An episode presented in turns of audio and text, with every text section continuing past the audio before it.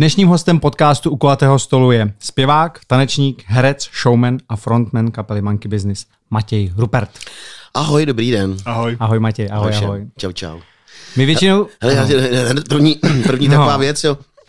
A já jsem si vás jako čuchal, jo, než jsem sem hmm. šel a viděl jsem rozhovor s Miraj Navrátilem. Jsem netučil, že je magistr. Jsi neviděl? Neviděl, ne. A čeho to? To zjistili jste, protože asi Práva. dal Práva, právný no. právník. No jo. jo, no tak proto. Tak když budeš mít nějaký problém, tak víš, na koho se obrátit. Jo, a to atestace byla na co, nebo obor? Trestní právo, nebo? To nevím. To ne, jsme to si asi nezjišťovali. To by mě docela zajímalo. No, to jsme podcenili přípravu. No. On se tomu už Mohl, nevěnuje to, teďka. To by vlastně mohl být výborný právník jako Zyriš, takže jo. No. Jestli by ho vzali. Přece jenom, no. jo, ty český kořeny, no, tak... No, tak uh, jistě si abych radši od Jakuzy dál, protože aby jsme ještě nikoho tady ne, neurazili. neurazili. My normálně začínáme tak, že se ptáme otázkou, kterou pokládáme my, kterou si myslíme, že uh, by byla jako nejzajímavější pro naše diváky a posluchače, mm. aby jsme tak hosta rozpovídali. Ale dneska začneme trochu jinak. Tuhle tu otázku dal jeden z našich předchozích hostů. A ty údajně máš uh, velmi zajímavou historku. Když si na barování zpíval Stevieho Wondera Lately. Jo, a to vám řekl Ondra Brzo Bohatý. Sakra, propál? propál no, ne, tak to. Protože to je jasný. No, eh, to bylo přesně eh, jako u dobrýho jídla nebo u, u dobrý zábavy. Já se směju, protože on říkal, na sto procent začne koktat. Ne, to ne. Je jako dobrý, když je tak akorát. Já třeba nemám rád, když se v restauracích dávají příliš velký porce, protože mám rád, když jsem jako najedenej a ještě bych si vlastně trochu dal. A ono to je samozřejmě lepší i pro naše zdraví. A myslím si, že do jisté míry uh, u třeba koncertů nebo u divadelního představení je to podobný, jo? Že čtyřhodinový koncert může být fajn, samozřejmě může se stát, že to lidi úplně jako bude bavit celý ty čtyři hodiny, ale jestli není lepší hrát hodinu a tři čtvrtě s tím, že lidi ale samozřejmě dostali to, co, mm-hmm. proč tam přišli. A zároveň, ale věc si ještě trošku dali, tyjo, a taky to možná třeba taky žene, stejně jako mě, do té dobré restaurace ještě jednou, třeba na ten koncert ještě jednou. E, ne, nebojte se, nechci vám z té otázky uniknout. Ale tohle to se přesně stalo, že my jsme prostě měli připravený na barování takový dva, tři výstupy, který byly absolutně fantastický. Ten, kdy jsme předváděli Luciana Pavarottiho a Eltona Johna a já jsem zpíval árii Nessun Dorma, tak ten dokonce měl standing ovation a fakt, fakt jsem byl tenkrát hodně spokojený, jak to vlastně dopadlo, že to bylo skvělý, skvělý večer. No, ale v první řadě seděla Dara Rollins, ještě si pamatuju, což moje dobrá dlouholetá kamarádka a prostě někdo najednou přišel, jestli nedám ještě jednu. A já jsem věděl, že ne, že to není dobrý nápad, že my už jsme tam prostě, že to prostě došlo tomu vrcholu a teď vlastně je blbost tam jít ještě jednou, protože ať už budeme jakýkoliv, tak jako dohnat to, co jsme tam zažili předtím, bude vždycky těžký. Že v nejlepším a že se, se má to pravdě, Ano, v nejlepším hmm. se má prostě přestat. A takhle přesně jsme byli potrestaní, že my jsme ještě měli takhle, jako to je moje milovaná písnička od Stevieho Wondera Lately a nám se to jako vlastně v takovém je taková pasáž, kdy najednou se to celý tak jako změní harmonicky. Já mám teda trochu pocit, že on to teda splet vlastně hlavně Ondra jako u piana. A já místo toho, ale a zase na druhou stranu, abych se jako držel toho, co vím, protože tu písničku docela dobře znám, tak jsem ho začal následovat a on se zase ale vrátil do původní tóniny a já už ne. A celý se to ale tak brutálně rozpadlo, že přesně došlo k tomu vlastně úplně nejhoršímu, k čemu může dojít. Že z toho frenetického sukcesu jsme slizli z pódia spráskaný jak psi. Přišla Dara, protože to je citlivá, vnímavá, nonšalentní kolegyně říká, to byla uh, zajímavá verze té písničky. No. Jsme to několikrát rozebírali, že když někdo řekne na to, že je to zajímavý, takže vlastně to může být jakýkoliv. Zajímavý je takový podobný slůvko jako ale. Hmm. No, přesně tak. No. A bylo to, že jste z toho takový pocit měli vy, nebo i ty diváci? To netuším, ale ten náš, důvod, ten náš pocit je nejdůležitější. Hmm. Protože já jsem zažil spousty koncertů, kdy jsem měl pocit, že to nebylo ono a že se mi blbě zpívalo a že jsem udělal spoustu chyb. A chodilo za mnou prostě spoustu lidí. To byl fantastický koncert, nejlepší, co jsem od Mankáčů viděl. ale ve mně to stejně zůstalo a ten koncert prostě ne, nebyl za mě stoprocentní, nebyl fantastický. Takže on je, samozřejmě na koncertech i na divadelních představeních je strašně důležitý pocit lidí, kteří tam přijdou. Jo, protože to je taky hlavní důvod, proč to člověk vlastně dělá. Ale taky ten, zároveň to ale není úplně pravda, protože člověk to dělá kvůli sobě, protože uh, já se zdráhám uh, říkat uh, o sobě, že jsem povoláním zpěvák, protože já to ne, nepovažuji vlastně za úplně za povolání, ani za poslání, nedej bože. Ale spíš teda, čím jsem starší, tím jsem si tak jako vlastně našel takovou obezličku na to, že to je to prostě opravdu práce snů v, těch, v tom nejlepším slova smyslu, protože mojí obživou je moje zábava. Mm-hmm. A to bych přál úplně každému.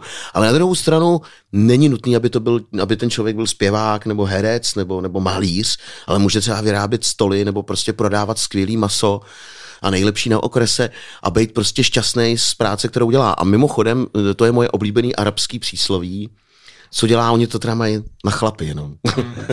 Ale dá se to použít na každého člověka, že? I na ženu. Takže já to modifikuju na člověka, co dělá člověka šťastného, dobrá práce. A dobrá práce není to, že děláš práci za půl bilionu dolarů e, za hodinu, ale která tě příčerně nebaví, nebaví, nenaplňuje a trávíš v ní veškerý svůj čas.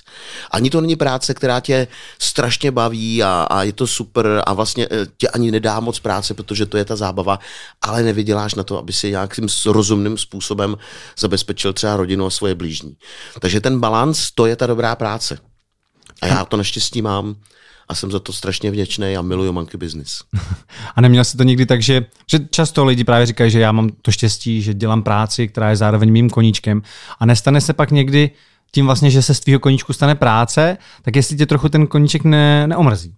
Že to je pak takový, že už vlastně víš, že a my bychom teď vlastně měli jako nahrát další písničku, protože se to jako očekává, a, ale tobě se nechce. Ne, tak takhle jsem to nikdy neměl, to zaplať pánbů. Spíš, spíš to, to, to je zrovna teďka tenhle ten okamžik, kdy mě asi, my, my chceme udělat aspoň písničku na léto, protože Roman Holý pracuje na desce, nový desce je A R, ale už tak jako se začínáme bavit, my chceme udělat celou desku česky. Hmm. Což je jako vlastně strašlivý jako úkol velký, ale my prostě to chceme vybojovat. No a teď jsme se vlastně začali o tom bavit a tam je jediná věc, která jako, že mě vlastně, já miluju, když třeba jsme s Romanem, on má nějaký hudební nápad a teď ho spolu rozvíjíme. A zpíváme svahilsky, jenom se tak jako jamujeme vlastně a někdy jsem tím pádem jako s drobným spoluautorem třeba té písničky, protože mě zrovna napadne, napadne nějaká vokální linka a to potom se stane tou melodií té písničky. Jo. Ale Já mám, mě, mě to strašně na sobě mrzí, ale já nejsem člověk, já neumím psát texty, neumím psát hudbu, občas mě napadne nějaká melodie, ale vlastně ani nemám úplně nějaký, a to já se opravdu třeba teďka tím docela intenzivně zabývám, jako o čem bych vlastně chtěl zpívat. A já to nějak jako nemám, já... Možná je to, možná, Roman se to jednou možná, možná jako na to přišel, to je otázka, že to je nějakou právě jako ukotveností, tím, že jsem vlastně spokojený, že mě nic nevytrhává, jako z, že, že ten můj život, právě, že jsem měl to ohromné štěstí, že nějak, že, že žiju takový jako vlastně bezstarostný život, jo, což je ale štěstí, jo, hmm. že když máš starosti, tak to není štěstí, jo.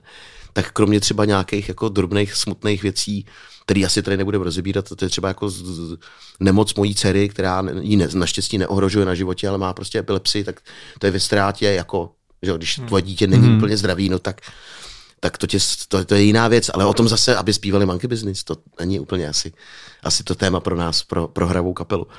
Ale na druhou stranu mě vůbec ne, nedělá jako problém přejmout uh, ten nápad někoho jiného, jo, že to jako vůbec to, v tomhle tom mi to žádný problémy nečiní. Takže pro mě je, jako když, když děláme desku, nebo když děláme nějakou písničku, tak miluju ten proces toho zrodu té melodie a té písně jako takový. Ale pak, když má přijít, přijít jako text, tak já se přiznám, že já už mám z toho trochu, trochu dopředu strach, že to bude trvat moc dlouho, protože Roman je neuvěřitelně pracovitý, výkonný člověk, který tu desku vlastně celou udělá za, za půl, půl měsíce, za čtrnáct dnů. A pak se prostě týdny dělají texty a teď jako, teď jsme třeba v angličtině si myslím, že to se, že texty začal psát Pavel Mrázek, což je basista monkey business a ve, ve finále stejně ty nápady jsme vždycky dělali nějak dohromady, nebo hodně on a hodně Roman. Takže A on to potom vlastně jako nejlíp jako stvárnil, takže v té angličtině jsme se to poměrně nacně naučili. Myslím, jako velice dobře, ty texty jsou podle mě fantastický z té poslední desky. No ale teď vlastně přichází ještě ta největší výzva, protože udělat čeština je strašně složitá v tom, že tím, jak je to náš rodný jazyk, tak se tam nemáš za co schovat. Je strašně obnažená. Jo, ne, nejenom ve, ve zpěvu jako takovým, jako technicky, ale, ale i v tom, i v tom co, co jí chceš sdělit. Jo. A my jsme si teďka opravdu vzpomněli na, na, na, na nej, asi fakticky největšího prostě textového génia. To byl Karel Kryl, podle mě, a na písničku, která je, uh, um, kterou, která je v dnešní době jako neuvěřitelně platná, to je Bratříček.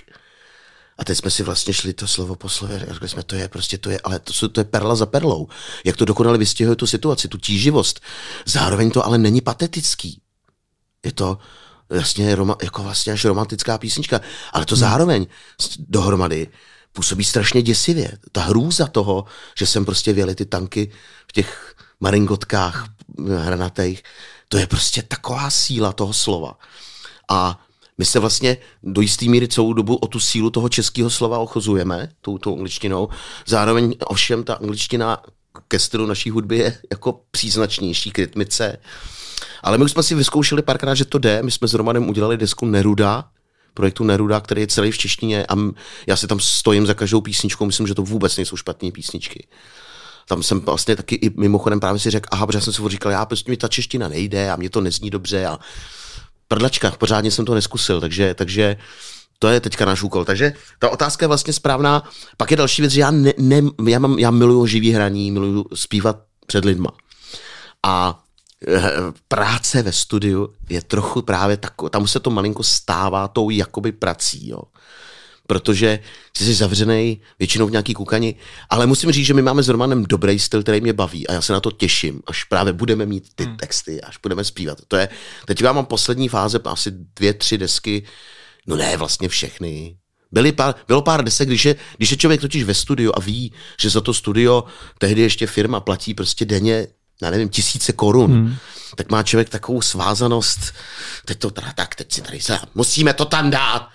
A, ale my s Romanem máme jako jiný systém, že my nemáme žádnou kukání, mikrofon je prostě vedle, sedíme vedle sebe, Roman ovládá počítač a teď ještě Roman je právě strašně dobrý entuziasta. To je, mimochodem, to jsem asi možná ještě neřekl, Roman je jeden z nejlepších chlapů na světě. Je to můj nejlepší kamarád hmm. a je to tak báječný člověk, já jsem si to znova několikrát jako musel jako uvědomit, protože člověk si to totiž nejvíc uvědomí v momentě, kdy mu je ouvej. Jo? A prostě nezažíváme hezký časy teďka. Jo?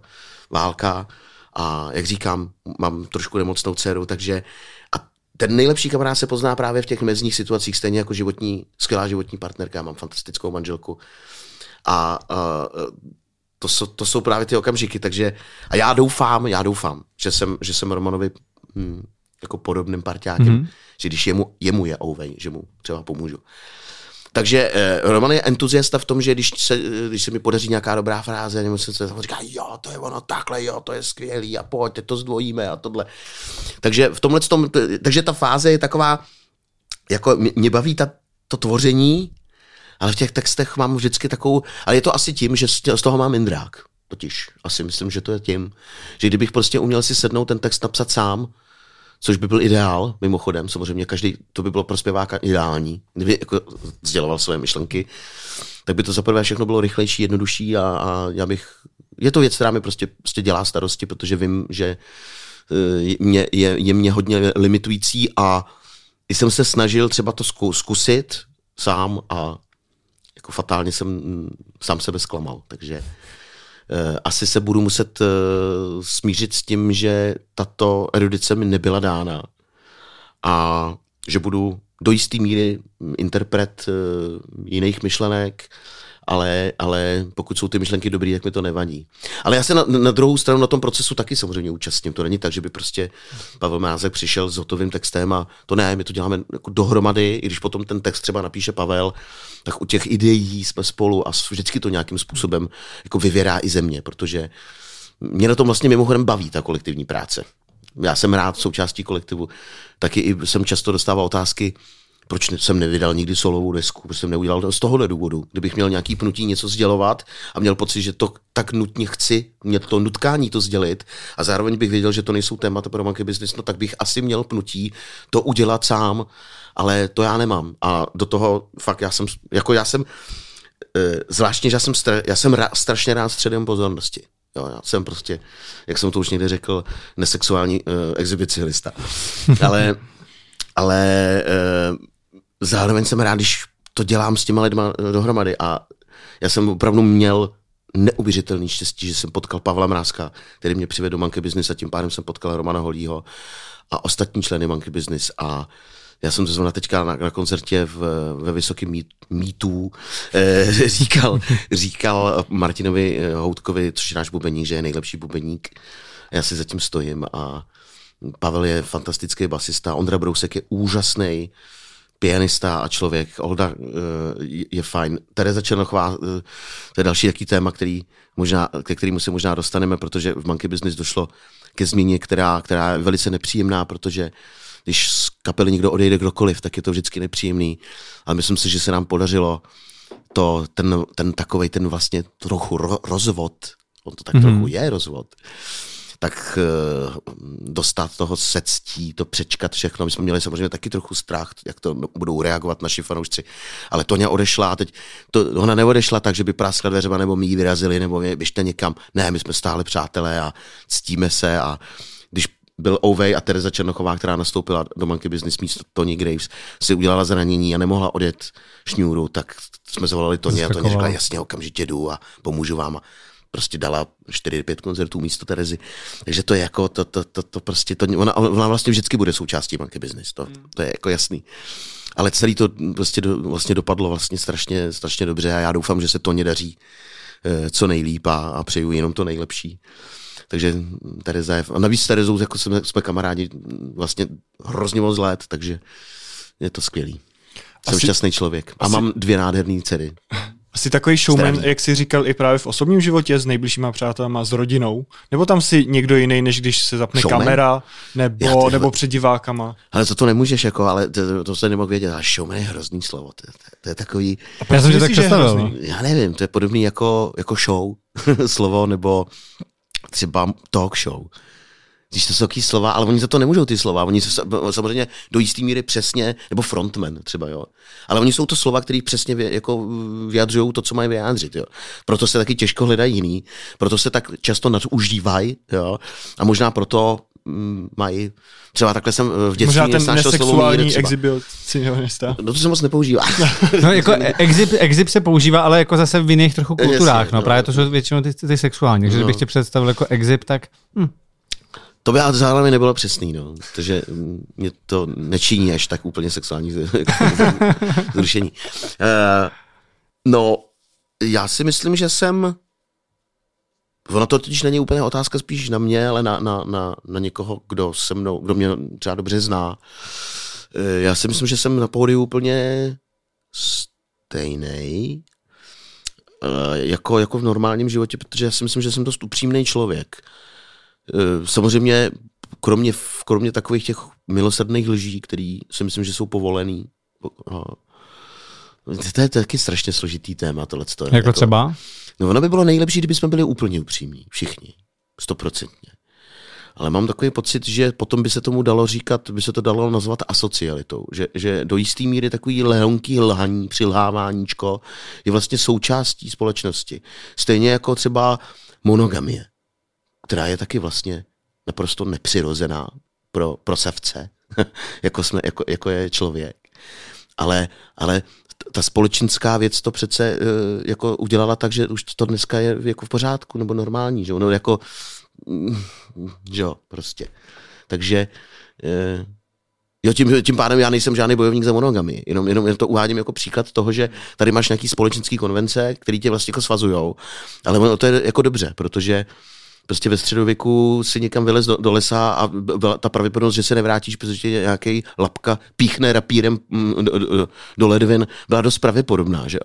Takže oni ty společenské konvence, které vyvírají z židokřesťanské kultury, která nás jako civilizaci, ten, respektive teď to tak krásně je, západní okruh civilizační, někam dostala, je, je, je, je zcela v pořádku. Tohle to jsou věci, které jsou její součástí. Bohužel vlastně i to přelháváníčko, přitom je to jedno z přikázání, ne? No, jako je to, je to hřích, no, kolhát, ne? No, ano, ano. Ty jsi se rozhodl jít cestou zpěvu, hudby. A měl jsi někdy nutkání nebo zkoušel jsi i podnikat? Že to bylo tak snadný jít cestou zpěvu. No ale rozhodl Právě, jsi... ne, proto ten, ten koeficient štěstí je tam strašně důležitý. Já jsem měl extrémní štěstí na to, že jsem shodou okolností náhod. A věříš na to takhle, na to, že to bylo jako štěstí? Když si zatím člověk Jasně. jde a, a má tu píli, no, možná nějaký ten talent. Možná je to tím, že, jsem, že já netiž nemám pocit, já netiž nejsem zase, jako, nejsem moc pracovitý člověk. Já jsem totiž e, neměl to, že, jsem si, jako, že bych si řekl, tak teďka budu zpěvák. Jako, jo. Samozřejmě, já už jsem předtím měl nějakou kapelu a točili jsme nějaký demáče a jsme to posílali někam.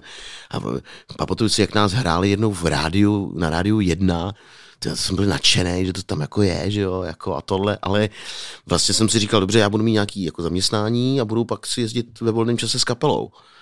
Samozřejmě jsem toužil, aby na naše koncerty chodilo hrozně lidí a jako v úzovkách být jako hvězda, nebo něco takového, to je tak další hrozný slovo. Ale e, měl jsem ohromný štěstí, že jsem potkal ty nejlepší lidi, e, který jsem mohl potkat v ten nejsprávnější okamžik. E, Ale, ale to, to vlastně nebylo předmětem tvý otázky, to jenom tak, abych to teda ještě zdůraznil. Že já moc dobře vím, že jsem měl ohromný štěstí, protože znám spoustu talentovaných lidí, který, který nevešli ve známost a, a takovou a, a nejsou tak úspěšný. Přitom jsou třeba i možná talentovanější než já. I když o tom dost pochybuju. No a to podnikání, zkoušel jsi to byl něco vtip, jo. Mimo obor? Já jsem nepodnikal nikdy, ne, ne, ne. A tvůj ne... táta byl podnikatel? Můj tatínek byl, byl továrníč, já jsem no. synáček továrníčků. No. Tak jestli si neskoušel ty něco sám? Ne, ne. ne Ani jsem... teď nemáš takové ambice? Nějaký jako zadní vrátka nebo něco takového? Na důchod si něco? Nejlepší zadní vrátka je, má Miraj Navrátil, takže no. to, to jsem blbec.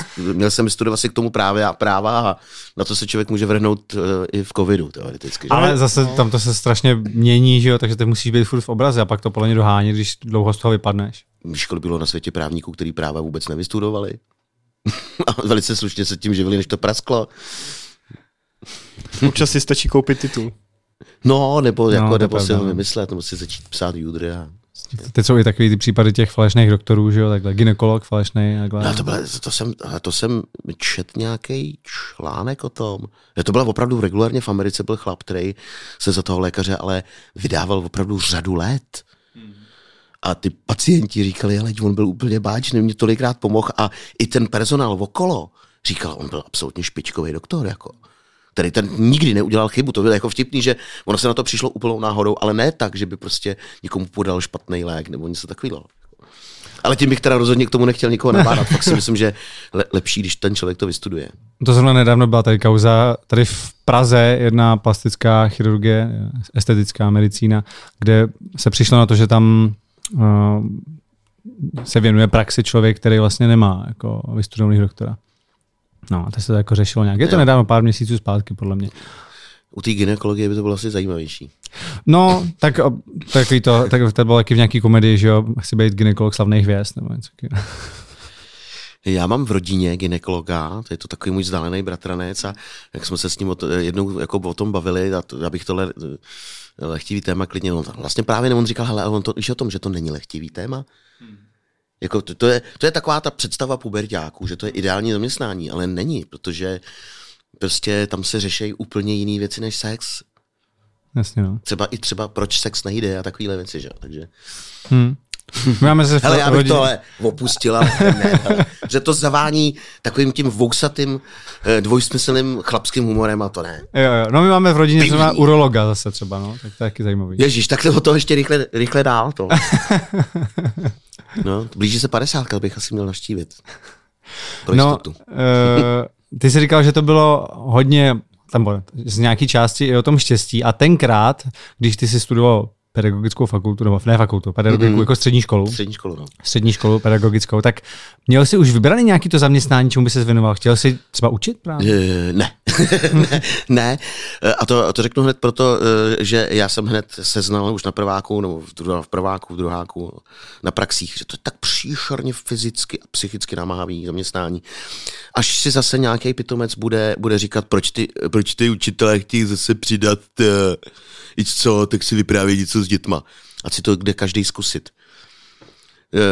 Uh, Úplně stejně jako, jako, jako medicína, u nás je školství brutálně podfinancovaný, brutálně. A my bychom se měli ale okamžitě probrat jako společnost a uvědomit si, že zdraví a naše životy je stejně důležité jako naše budoucnost. A pokud ty učitelé nebudou brát aspoň trochu slušný peníze, pokud to nebudou takovýhle almužny, to samý u lékařů, tak se nikam neposuneme. Tady kde jaký trouba ty prostě bere. Jako, já, já, já jsem pozor, já jsem pravičák, takže já nemám jako levi, levicový jako v tomhle tom, tom, ale tohle, tohle právě je pravičáctví. My musíme investovat do naší budoucnosti, protože pak se nám to vrátí. To normálně investuj, prostě to je investice a my děláme příšernou chybu, zásadní. Tohle je opravdu mimochodem vážný téma. Ale ty, ty, ty peníze ani nehrály roli, ale prostě fakt to, fakt to je příšerně namáhavá práce. Já jsem, já jsem měl třeba dopolední v mateřské škole. Přišel jsem domů, byl jsem fakt spráskaný pes, večer jsem měl jít na mejdan a nikam jsem nešel, protože jsem byl úplně vyřízený. Máte sám, to, to, my jsme ještě teda byli dva, protože já jsem byl většinou jako kruce, jako učitel, co to ti jako nesvěří děti, ne takhle jako, když jsi nedostudovaný jako učitel pro, pro, pro, pro mimochodem pro mateřské školy, já jsem, i, i, i první stupeň musíš mít vysokou školu, jo. Ale a mimochodem právě jsou strašně tak jako bagatelizovaný učitelky v mateřských školách, ale to už řekl, to už napsal nějaký slavný uh, spisovatel, že jo? Všechno, co jsem, co, co vím o světě, jsem se naučil v mateřské škole. Tam to začíná, to, to je právě, to se z toho studia ještě pamatuju, že ten vývoj toho dítěte se nezačíná odehrávat na základce. Ale co mu štěpují jeho rodiče už, už jako od úplného miminka je strašně důležitý. Co zažívá, jo? To, víte, ve kterým, to je strašně smutný, víte, ve kterým dětským zařízení je nej, největší ticho? V kojeneckém ústavu. To je hrůza, co? Je to proto, že ty děti po určitý chvíli přestanou plakat. Že oni pláčou, protože chtějí napít, najíst, to, toho se jim dostane. Nebo že jenom, jenom něco je, ale ty, ty sestřičky tam nemůžou prostě chodit pořád k těm plačícím dětem. Takže oni toho po čase nechají. To je strašně smutné. Tam začíná determinace. Pak člověk může skončit jako Miloš Zeman. Jako frustrant. Jo. Ano, odskakuju. Nebo Andrej Babiš. Nebo to, to mi je Okamura. A um, um, ty učitelky v těch, v těch mateřin, mateřinkách jsou vlastně na, na, na, na, jakoby vlastně na tom nejnižším stupni to, toho ohodnocování. A to je strašně nespravedlivý. Protože dělají tu nejdůležitější práci, protože do jisté míry na jejich práci závisí, jaký člověk přijde do prvního ročníku základní školy. A jak se bude vyvíjet dál. Je to, tam to začíná všechno. Takže tam, bychom měli, tam by to mělo začít. Bylo by úplně ideální, kdyby jsme rovnou všechny mateřské školy byly ideálně Montessori. To bych viděl já. Vůbec nechápu, proč to vlastně neděláme, protože to je jeden z nejlepších jako pedagogických systémů. V tomhle tom malinko, malinko, malinko, malinko je dobrý být diktátor. o, o, o, ovšem, to. Tam se to většinou ale nepodaří, protože to bylo to krásný, to jenom taková didaktická vsuvka. Montessori systém prostě téměř ze dne na den rozkázal Mussolini ve dvacátých letech, že prostě celá Itálie přejde na Montessori systém. Montessori v tu chvíli, paní Montessori ještě žil, samozřejmě žila, byla vlastně mu nakloněná, protože on se jevil jako sice tak trochu diktátor, ale osvícený. No a pak se samozřejmě na konci třicátých let úplně rozbratřili. Montessori, paní Montessori šla do exilu. No a on, protože byl na ní naštvaný, tak to zase ze dne na den zrušil celý ten systém a přišel k tomu zpátky původnímu. Ale Itálie to uměla dělat, prostě v podstatě téměř ze dne na den přišli na jiný. A v čem je ten systém? Čím to klade se úplně jiný důraz. Ono se tak jako tvrdí, že byl vymyšlený pro, pro, pro mentálně postižený děti, ale ono to není pravda. On byl vymyšlený pro děti z vlastně jakoby ze speciální škol, kam byly daný děti, který byly jako ne, o kterých se předpokládalo, že jsou jako ne, nenaučitelní ničemu. Takže to byly jak mentálně postižený děti s nějakým, nějakým, jako, nějakou mentální retardací, nebo často to byly divoký děti, e, děti v, v pasťácích, jako ve zvláštních jakoby v úzovkách školách, který v té době, to znamená na začátku dvacátého století, žili v nějakých příšerných ústavech, které se dost podobaly blázincům pro dospělí. Takže asi, asi dokážeme představit, jak na přelomu devatenáctého a dvacátého století vypadal blázinec. A paní Montessori prostě řekla ne, takhle ty děti přece nemůžou být. Byli to často sirotci, protože který neměl kdo vodit do školy a tak dále. No a ona vymyslela takový soubor určitých jako cvičení, jak manuálních na, na, na procvičování jemné motoriky, tak na paměťový e, centra a tak dále. A prostě vyvinula celou soustavu e, pomůcek, hraček a e, učebních postupů, e, který mají, jsou ohromně efektivní, protože prostě e, umějí pracovat. A mimochodem už vlastně rovnou pracovala se společnou skupinou, to znamená to, tolik diskutovanou inkluzí, která podle mě není úplně šťastná, to je další, jako, ale do toho bych se nechtěl úplně pouštět, protože zase takovej odborník nejsem. Ale myslím si, že to n- není úplně ve sto procent jako správná cesta. Je správná cesta, když e- děti vidějí, že společnost kolem nich je rozmanitá, to znamená, že jsou tam i lidi s postižením, to je jako v pořádku, ale mělo by to mít nějaký jako balans. Jo? Je otázkou, jak nastavit ten parametr pro, pro třeba ten druh toho po, po, postižení, jak jako um, spíš kvůli těm, těm, těm dětem, který jsou postižený, než kvůli těm v úvozovkách zdravým. Jo? Protože zdraví jsme všichni. Nemoc a postižení je jenom, jenom obrázek a ten není vůbec důležitý. Mimochodem jenom uzavřu tohleto téma, náš školní systém, a to by, jsme, to by měl bohužel tohleto říct třeba premiér, minimálně by to měl říct třeba ministr školství.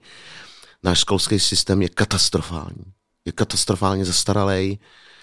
Je to největší chyba, kterou jsme od roku osmdesát devět udělali, je to asi jediná věc, kterou vlastně vyloženě jako vyčítám tomu podle mě skvělému demokratickému zřízení, který tady máme. Uh, určitě se stalo spoustu jiných ještě jako třeba viditelnější chyb, ale tohle je právě neviditelná chyba, která nás stála strašně času a bude nás ještě stát strašně peněz. A už dávno jsme mohli být dál.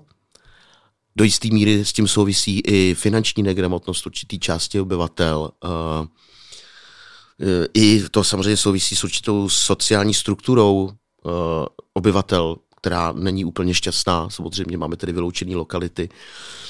To všechno s tím souvisí a mohlo by to hrozně moc pomoct všem těmhle těm problémům, který nás čekají, obzvláště teď, kdy podle mě nepřichází úplně uh, ekonomicky hezká doba. Na nás tím se na to se připravme, na všechny to dolehne. Uh, a to jsem optimista. Takže si myslím, že to se z toho zase dostaneme samozřejmě a že to pravděpodobně bude trvat menší dobu, než si teďka myslíme. E, ale katastrofálně je to, že nejúžasnější, nejlepší školní systém v současnosti má Finsko a ostatní skandinávské země. Finsko s tím začalo v roce asi sedmdesát pět se školskou reformou. A teď poslední tři roky jsou nejlepší na světě. Což je teda strašný. To znamená, my když začneme teďka, tak máme před sebou skoro čtyřicet, no, přes čtyřicet let. Toho, že to bude třeba úplně nejlepší na světě. Ale jsou kroky, se kterými by se dalo začít. Finsko je taky nejšťastnější země na světě.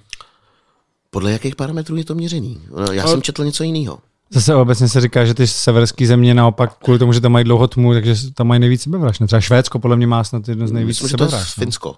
Finsko? Finsko, protože tam je, tam je skutečně tam je poměrně rozsáhlá oblast, kde je uh, polární noc. No. No a teď si vem, že máš prostě skoro půl roku tmu.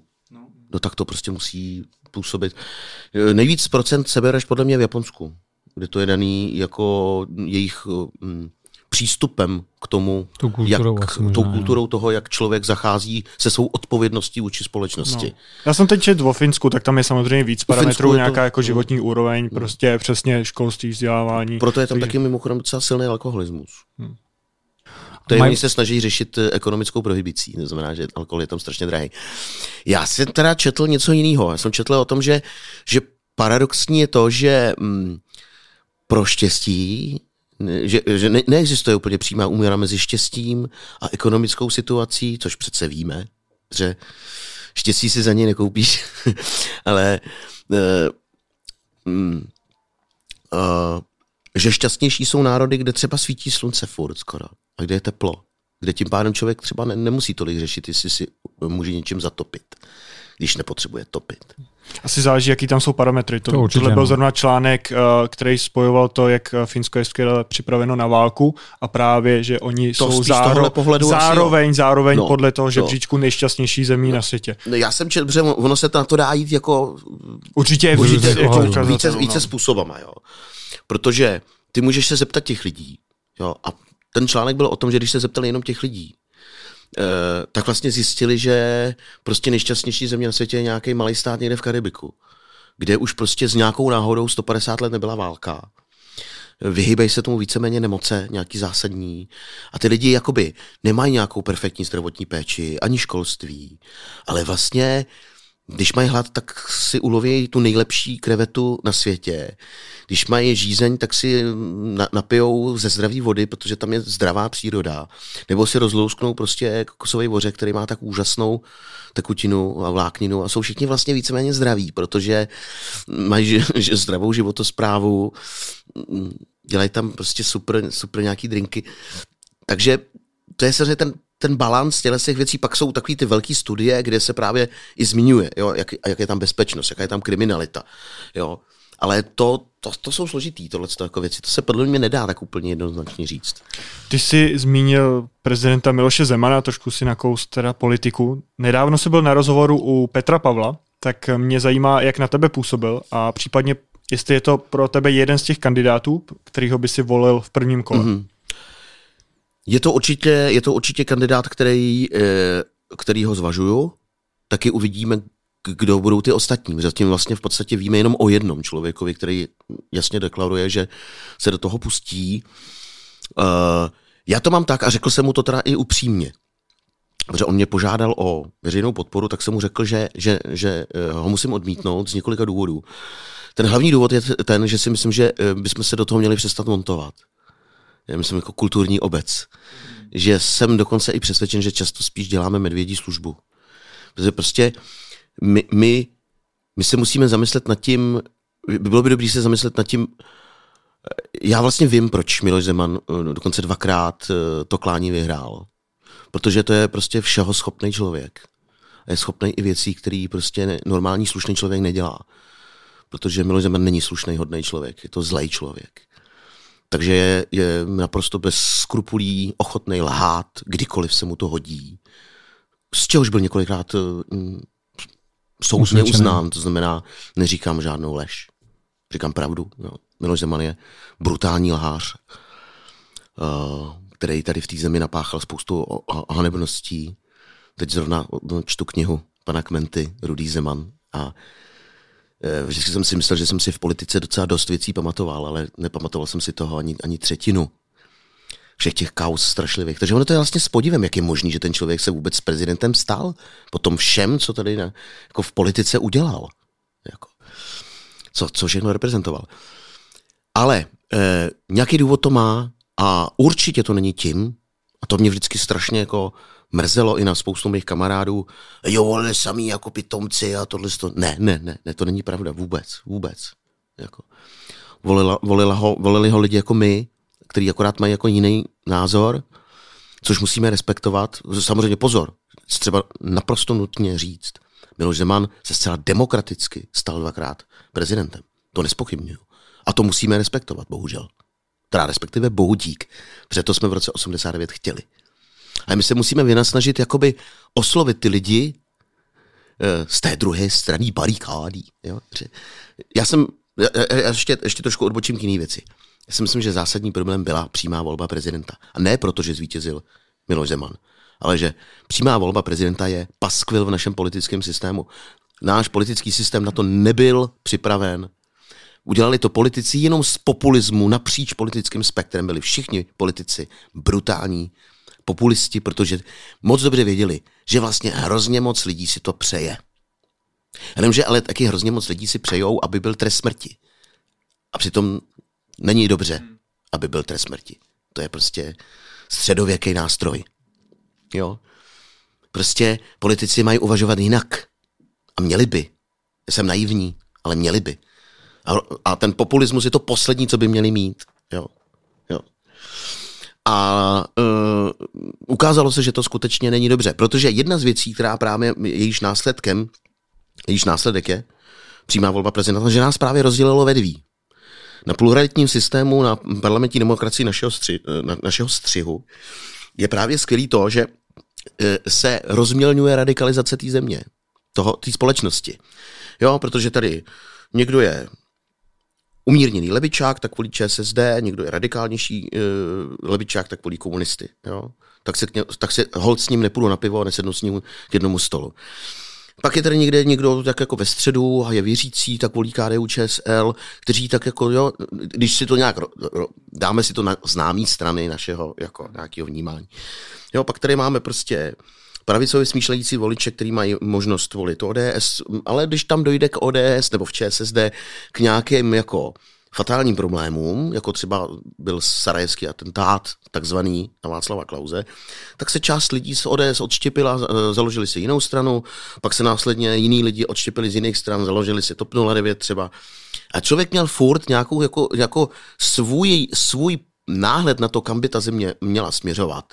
A to nejenom jako vnitřní, vnitřní politika, ale vnější politika. Tak máš najednou jako víc variant, která může být, jo, ta, ta paleta je prostě jako širší a ta, ta fialová není jenom jedna, ale je i lehce nachová a i purpurová.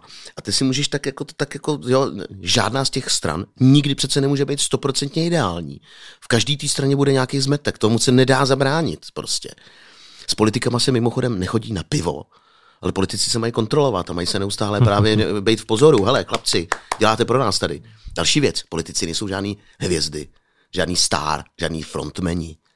Ani jeden z nich. To jsou úředníci, námi zvolení, aby vykonámi spravovali zemi.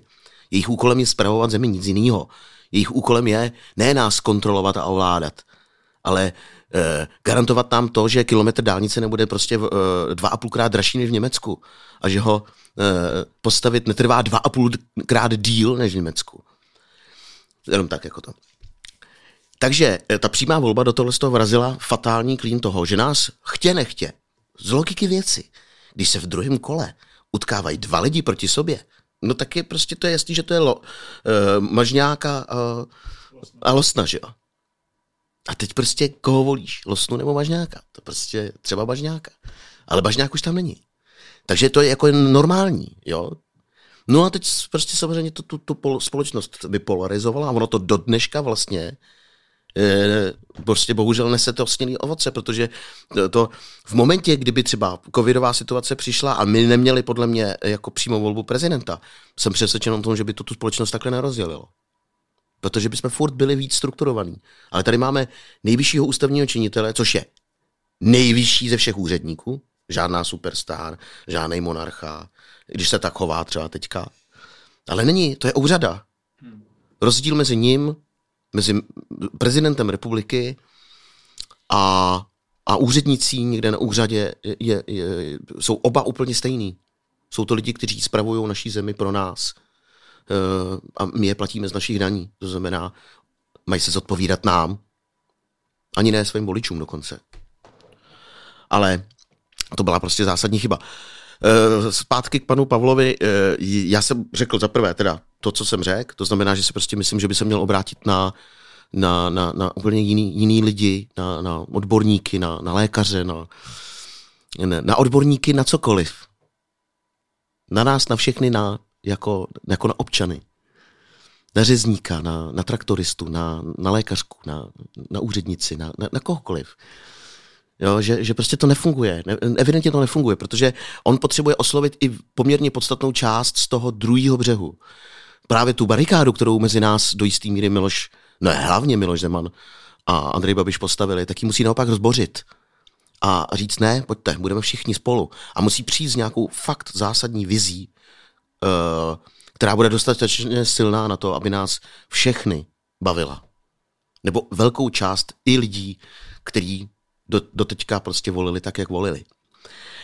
A druhá věc, že jsem mu řekl, že mám docela problém s jeho komunistickou minulostí, ale že musím uznat, že se mi od začátku líbí, že se k tomu postavil jako chlap. Že nikdy nelavíruje, nekecá. My jsme museli, když jste chtěli vystudovat, rovnou řekl, že prostě to byla blbost a že prostě toho lituje, že to o tom mrzí. Takže pokud bude ve druhém kole, pokud by tady byla třeba modelová situace, i když já se furt zdráhám vůbec uvěřit myšlence, že někdo uvažuje o tom, že by teď už ne trestně stíhaný, ale obžalovaný člověk vůbec měl tu drzost jako kandidovat na prezidenta. To si nedokážu vůbec představit. Ale kdyby k tomu došlo a ten člověk byl proti panu Pavlovi ve druhém kole, tak nebudu mít vůbec žádný problém uh, volit pana Pavla. Já teda k volbám půjdu, takže že si myslím, uh, takhle, další, že to, on to tak se ztratil občas překladu, on to říkal i Miloš Zeman, že by volby měly být povinný. Hm. Další jeho bolševická prostě zvrácenost. Už ten název, to je volba. To je volba. A volba vždycky znamená, že si můžeš zvolit, co chceš. To je právě ten ta úžasný instrument té svobody. A volba je i nejít k volbám. Pak samozřejmě před kámošem máš třeba, kámoši ti můžou zcela oprávněně říct, co ty tady kecáš, ty vůbec se k ničemu nevyjadřuj, když se z toho nezúčastnil. Samozřejmě se vyjadřovat může i dál. Pochopitelně. To je volba. Nejdu, nejdu k volbám. Akorát by bylo dobrý, tímto bych chtěl osvětově naše spoluobčanstvo zapůsobiti. Není, neznamená, ten jeden hlas může udělat strašně moc. Že když se z jednoho hlasu stane tisíc nebo milion, tak dokážeme strašně věcí. Využijeme té svobody. Jít k volbám je super věc. A je to ale odpovědnost. To znamená na druhou stranu, fakt si to rozmysleme. Je vidět, že byť prezident republiky, já to mimochodem vůbec nechápu, Miloš Zeman silná postava české politiky, jako to, silný hráč na politickém poli. Jak? Iť, má, iť skoro nemá žádný pravomoce, což je v tomhle případě naprosto v pořádku. Iť, iť to, on nemá žádnou moc výkonnou. Naštěstí. To by byla hrůza, jako. To ne, on fakt jenom úřada. No a, a to dělá blbě, to, no. to, to mu nešlo nikdy reprezentovat, jako. Ten umí ani slušně pozdravit, takže to jako... Takže právě.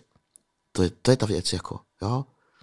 Jo, ale oni jo, zvolíme, oni tady nebudou ty uprchlíci. I to nedo, on na to nemá žádný pravomoc, on to nemohl. Kdyby se tehdejší vláda rozhodla, že, že přijmeme půl milionu uprchlíků, tak to, tak to prostě udělá a on nemůže dělat vůbec nic, jako. To znamená, fakt o tom přemýšlejme. Neřešme jenom poslední kauzu, která, která byla těsně před volbama. Moc dobře si snažíme zapamatovat, jak který ten politik napříč politickým spektrem, co říká a co říkal už před čtyřma lety třeba. To znamená, zase jsme u toho vzdělání. Jo.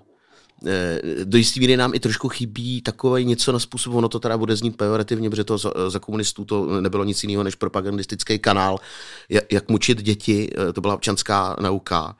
Ale jako je žalostný, když se občas s někým lehce připsu na sociálních sítích, že ty, ty lidi vůbec třeba ani nevědí, jak vlastně, jak vlastně funguje náš politický systém. Třeba krásný diktát z Evropské unie. Jako jo. Teď to je demokratické společenství, kdy my máme určitý počet hlasů, můžeme působit na ostatní. To je, to je normálně, pojďme přesvědčit ostatní o tom, že jejich názor je špatný a náš je lepší. To je demokratické zřízení, to není nějaký diktát. Jako. Nemůže být z podstaty věci. Ano, diktujou většina diktuje. Jo? A pozor, důležitá věc. To neznamená, že většina má vždycky pravdu. Často se bílí většina. Ale o tom je demokracie a svoboda. A ty jsme zvážněli, co? No, no, trošku jo. A ty, jak jsi zmiňoval, že tě požádal uh, o přímou podporu, tak uh, padlo jakou formou? Nebo já si to nedovedu představit, jako jaká ta přímá podpora? Jako to, že natočíš nějaký spot na, na YouTube, kde budeš říkat, budu volit uh, Petra se, Pavla, tak to mi přijde takový jako slabý. My jsme se takhle daleko nedostali, mm-hmm. protože jako... Ale já si myslím, že to je velice rozumný člověk a jako já jsem opravdu přesvědčený, že pokud se stane prezidentem, tak bude... Určitě takhle. I gorilý samec Richard z pražské zoo bude lepší prezident než Miloš Zeman. To je jako bez debat. Ale zároveň není jedno, kdo se tím prezidentem stane. To znamená, myslím si, že pan, pan generál Pavel bude dobrý prezident, pokud se jim stane. Ale nevím ještě, kdo třeba, třeba tam bude lepší kandidát. nějaký pro, podle mě. Takže já ne, nemůžu teďka říct, jestli ho budu volit nebo ne, protože prostě nevím jenom, vůbec, z koho ještě budu vybírat. Hmm. Uvidíme, ale tam bude, no. i, samozřejmě mě by se právě třeba líbil někdo, to jsem řekl panu generálovi, kdo prostě nemá vůbec žádnou komunistickou milost. Strašně by se mi líbila žena. Myslím, že bychom to potřebovali jako sůl. Vidíme to třeba na Slovensku, jakým krásným způsobem ten, ten půvab a, a elegance, zároveň ale v, ve správnou chvíli razantnost u slovenské prezidentky Čaputový funguje. Jako, to je přesně takovýhleho prezidenta bych si já představoval. Slušnýho, reprezentativního, který ale ve správný okamžik umí společnosti říct i nepříjemné věci. Od toho by tady ten prezident vlastně měl být. On by měl být vlastně do jistý míry takový farář. Že jo? Vlastně. V čem přesně myslíš? No ne, tak to je, to je, farář je ten člověk, který když prostě někde hoří, tak uh, začne zvonit zvonec v kostele a lidi tam do jisté míry běžejí uh, jako hledat určitý přístřeší a uh, určitý poklid, bezpečí. A on jim často říká i nepříjemné věci o tom, jaký jsou, jak se třeba chovají, že by se měli chovat jinak. Do jisté míry. Jsou morální autoritou. Ale já jsem v tomhle tom naivní, já jsem silnej, já jsem pyšnej Havloid, takže samozřejmě rád vzpomínám na dobu, kdy jsme byli na prezidenta mimořádně hrdý a pyšný. Mě teda překvapilo to, jak jsi říkal, že by ty a ostatní takhle, možná ze show businessu, by se k tomu neměli vyjadřovat. Ne, to jsem neřekl. Vyjadřovat. Každý máme právo se vyjádřit, to je právě ta věc, každý občan. Tak montovat já, nebo... Ne, já nás... No, ano, bychom se to neměli montovat. My jsme měli opustit takovou tu, opravdu takovou tu otevřenou velkou podporu v těch, v těch spotech a v těch, in, v těch sociálních sítích a volíme a to a tohle. Protože si myslím, jako to nefunguje. Nechat si tu kritiku, důvodu. Ale ne, nevyjadřovat přímo podporu. Protože ty se často vyjadřuješ, třeba ano, protože já se cítím... na, na svém Facebooku, v rozhovorech. Hele, mně se strašně nelíbí, když se kdokoliv nadřazuje nad jiný lidi. Já nemám pocit, že bych byl tím, že jsem známej, nebo známější než někdo třeba jiný, že bych byl něco víc než ostatní. To přece takhle vůbec není. Jako. A zároveň, že bych měl třeba pocit, že můj názor má větší váhu. Nebo větší právo na, na prosazení. On je akorát víc slyšet, protože mm, se mnou často někdo chce dělat rozhovor, tak je asi víc slyšet, ale to no, neznamená dokonce, já, furt, já hlavně mám tendenci neustále o sobě pochybovat, já nejsem žádný odborník.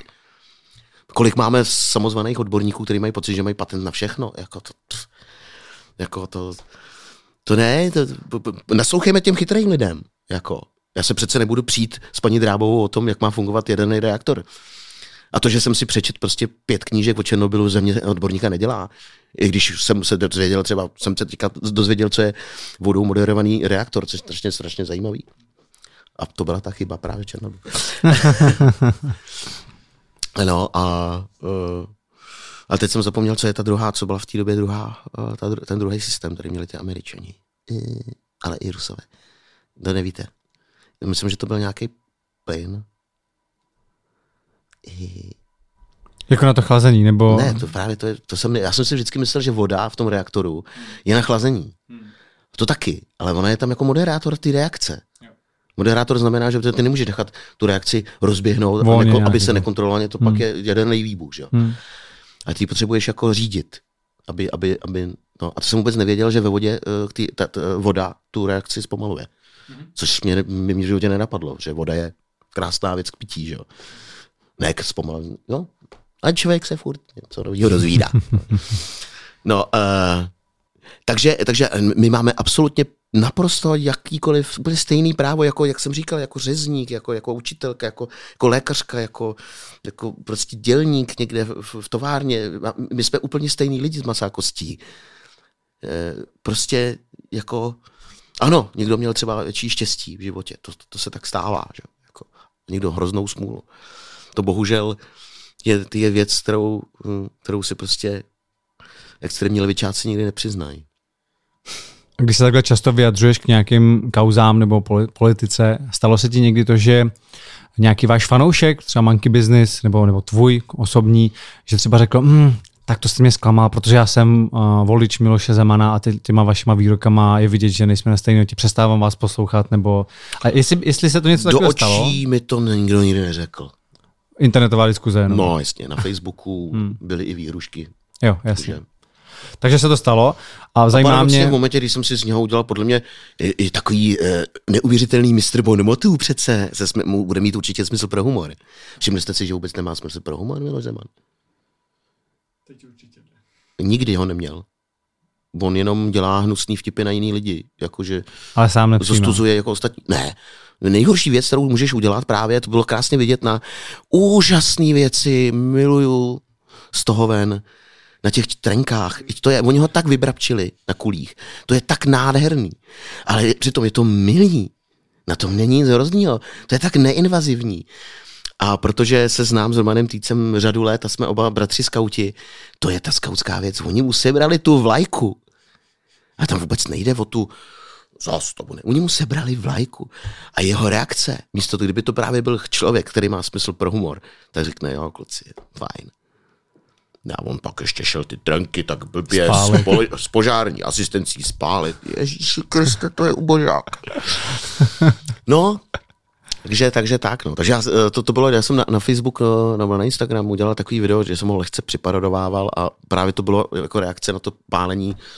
A dělal jsem Červená se line záře, což jsme mimochodem zpívali ve skautu jako kánon, takže jsem si to tak jako celý tak jako pospojil a tam mi právě občas někdo vyhrožoval. No, tak.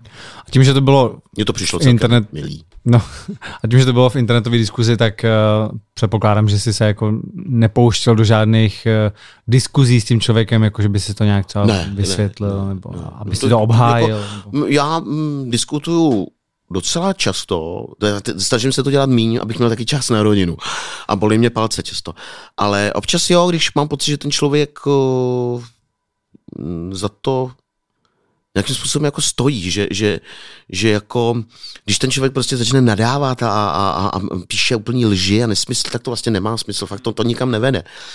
Ale eh, on se snad neurazí, ale já mám jednoho takového člověka v přátelích na Facebooku, což je bývalej, myslím, že teďka vystoupil z komunistické strany, je to redaktor Halónovin, Roman Stanislav Janouk se jmenuje, a my se tak jako hodně štengrujeme a přeme se, ale já ho tam mám proto, abych vlastně, že když se budeme držet v našich v bublinách, tak se nikam neposunujeme.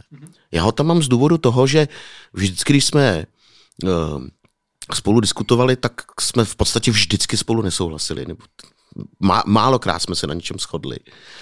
Ale přišlo mi, že o těch věcech přece jenom přemýšlí. I o těch věcech, které mu píšu já, a já se snažím přemýšlet o tom, co píše on. Samozřejmě občas na mě napsal až moc velký propagandistický lži, ale to on si zase samozřejmě myslí o tom, co občas píšu já. Ale už si strašně dlouho slibujeme, covid to trochu... Uh, um, znemožnil, že spolu, on teda říkal, že nepije, ale že, že bychom zašli někam na kafe, aby jsme, aby jsme se konečně třeba si to řekli z očí do očí. A teď, když vystoupil z komunistické strany, tak s ním můžu jít aspoň k tomu stolu. Tomu. Ale já bych, to je zrovna člověk, se kterým bych třeba šel uh, si sednout do restaurace, protože mám nějaký, nevím, pocit, že to není člověk, který je zlej. Myslím si, že to je člověk, který prostě přemýšlí o životě jinak než já. Myslím, je to těžký pacifista, mírumilovný člověk, tak aspoň tak na mě působí. Možná se pletu, protože ho osobně neznám. Další člověk, se kterým bych... Ne, ne, ono to teďka bude znít, jako kdyby to, jako kdyby to byly nějaké věci, po kterých jako v zásadě toužím, to taky ne, ale podobně třeba zvláště na mě působí pos, bývalý poslanec za komunistů, pan Dolejš. Protože se nemůžu zbavit dojmu, že ten člověk nějak jako působí úplně jinak, než jako, jak si komunistu představujeme. A že i jak ho občas právě díky panu Romanovi sleduju, protože mám ho jako, ne, že bych ho přímo měl v přátelích, ale dostane se díky tomu občas nějaký jeho komentář. Tak se musím říct, že jsem několikrát si musel jako vlastně říct, ten člověk jako ne, vlastně ne, nemluví úplně špatně. Jako. I když jsem sledoval jeho vystupování v televizi. A to říká víc lidí, že nechápu, jak no. tam může být. Ano, nechápu, proč pan Dolejš je v komunistické straně, no. Třeba. No hele, zaplať pámu, že není její předseda. Protože to si myslím, že by ten výsledek měli lepší. Takže zaplať pámu, že to dopracovali tam, kam dopracovali. Když půjdeme zase od politiky k zábavě, já jsem viděl, jak ty jsi byl v show Leoše Mareše, tý talk show, která teda moc dlouho netrvala. Nenapadlo tě někdy být v té pozici toho moderátora v té talk show? Protože já tam měl dojem, že ty jsi jeden z mála hostů v České republice, který tenhle ten formát utáhnou jako ty hosté. To je podle toho formátu Jimmyho Fallona, kde často ty hosté hrajou nějaký hry, zpívají, musí něco předvádět. A já, jak jsem to viděl, jak jsem si říkal, ten formát je skvělej, ale může fungovat třeba v Americe, kdy takových lidí najdeš kvanta. A myslím si, že spousta lidí tady se nechce třeba tak otevřít, tak odvázat, možná se i trošku jako strapnit, a proto jsem tam viděl i ten neúspěch, že to moc dlouho netrvalo. Tak jestli by si si někdy neskusil v té obrácené roli být toho moderátora, protože ten často dělá to samý jako ty hosté. Leoš Mareš tam dělal s tebou to samý. Ale jako, ono by se až skoro dalo říct, že jsi na to odpověděl sám. Ne, zaprvé, já se necítím být moderátorem, ono to není sranda, jo. To je strašně těžký. Hele, já, mám, já jsem velký trémista, opravdu velký, ale moje tréma se proměnila, protože se proměnily její, její kořeny. Úplně na začátku jsem měl uh, uh, jako trému z toho, abych nezapomněl text, abych nespíval falešně, uh, Jo, jo, jo, jo. A pak jsem ale zjistil, že jsou důležitější věci. To znamená, aby se ten koncert podařil jak, jako celek, abych ty lidi chytnul, abych ty lidi dostal. A k tomu je strašně důležitá jedna věc. A to je, máš tři, čtyři písničky v řadě a pak je najednou prostor, kdy ty lidi, jim musíš něco říct. A to je daleko těžší, než jim zpívat. Protože to, já nechci, aby to bylo blbý, já chci, aby to bylo zábavný. E, úplně nejlepší to je v momentě, kdy se chechtají i moji kolegové na pódiu. To vím, že ten koncert je super. Dobře, jakmile dostanu Romana a slyším, jak se Martin Houdek klátí z, e, smíchem ze židle, tak já jsem v ráji. Protože vím, že v tu chvíli jsem dostal i ty lidi. To je jako, t- tam to propojení prostě cítím. A to je můj úkol. A z toho mám vlastně největší vítr. To znamená, dneska už ani nebře, dneska máš in-ear systém, což je prostě dobrý mikrofony, všechno ty sály, máme fantastický zvukaře, zdravím Šmityho s Márou. Prostě Šmitymu se narodilo dítě. E, a tohle všechno je jako Andulka. A, takže jako ne, ne, taky mám samozřejmě z toho respekt, jo, prostě může se stát chyba, dobrý, dobrý, ale no, jako není to vlastně, vím, že to není ta nejpodstatnější věc v chodu toho koncertu. E, takže vlastně jsem tu trému začal mít znova ještě větší, protože každý ten koncert je tím absolutně jedinečný. For, který funguje na, něk, na, na někde, prostě nemusí vůbec fungovat někde jinde a navíc ty přece i ti, musíš myslet na ty lidi, kteří tam s tebou stojí na tom pódiu, takže ty pětkrát stejný for jako v pěti městech za sebou vlastně blbost říká, není to komponovaný pořad, takže tohle je ve finále na tom asi to nej, nej, nejtěžší, takže to je jedna věc, že k tomu povolání mám velký respekt, navíc jako dobrých moderátorů je, moderátorů je tady strašně málo vlastně, to, on to dělá jakoby každej, má ten pocit, že může mít Uh, talk show pořad ukladného stolu.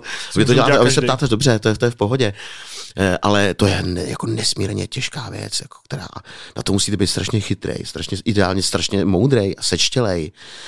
Uh, to jako není sranda. Zvlášť zábavný pořad udělat. To je no to jsme, já nevím, jsme, jsme se o tom bavili před natáčením, je, nebo už teď. O těch, těch komedií. No jasně, udělat komedii je nejtěžší. A vemte si... V, uh, První komedie, která dostala Oscara jako film roku, bylo Nik, eh, Nikdo to rád horké a druhá byla Až lepší už to nebude. Hmm. Víte, kolik mezi tím se vzniklo komedií skvělých, Bratří Cakrů a tak dále? Vůbec akademie, to vůbec ne, jasně, no, to je takový pokleslý žánr, ale zkuste si to. Jako rozhodně teda je, pardon, jednodušší natočit drama z prostředí otrokářství, než, než prostě špičkovou komedii, která dostane půlku planety. To je fakt těžký. Doporučuji, znáte Trhák pana Boufingera?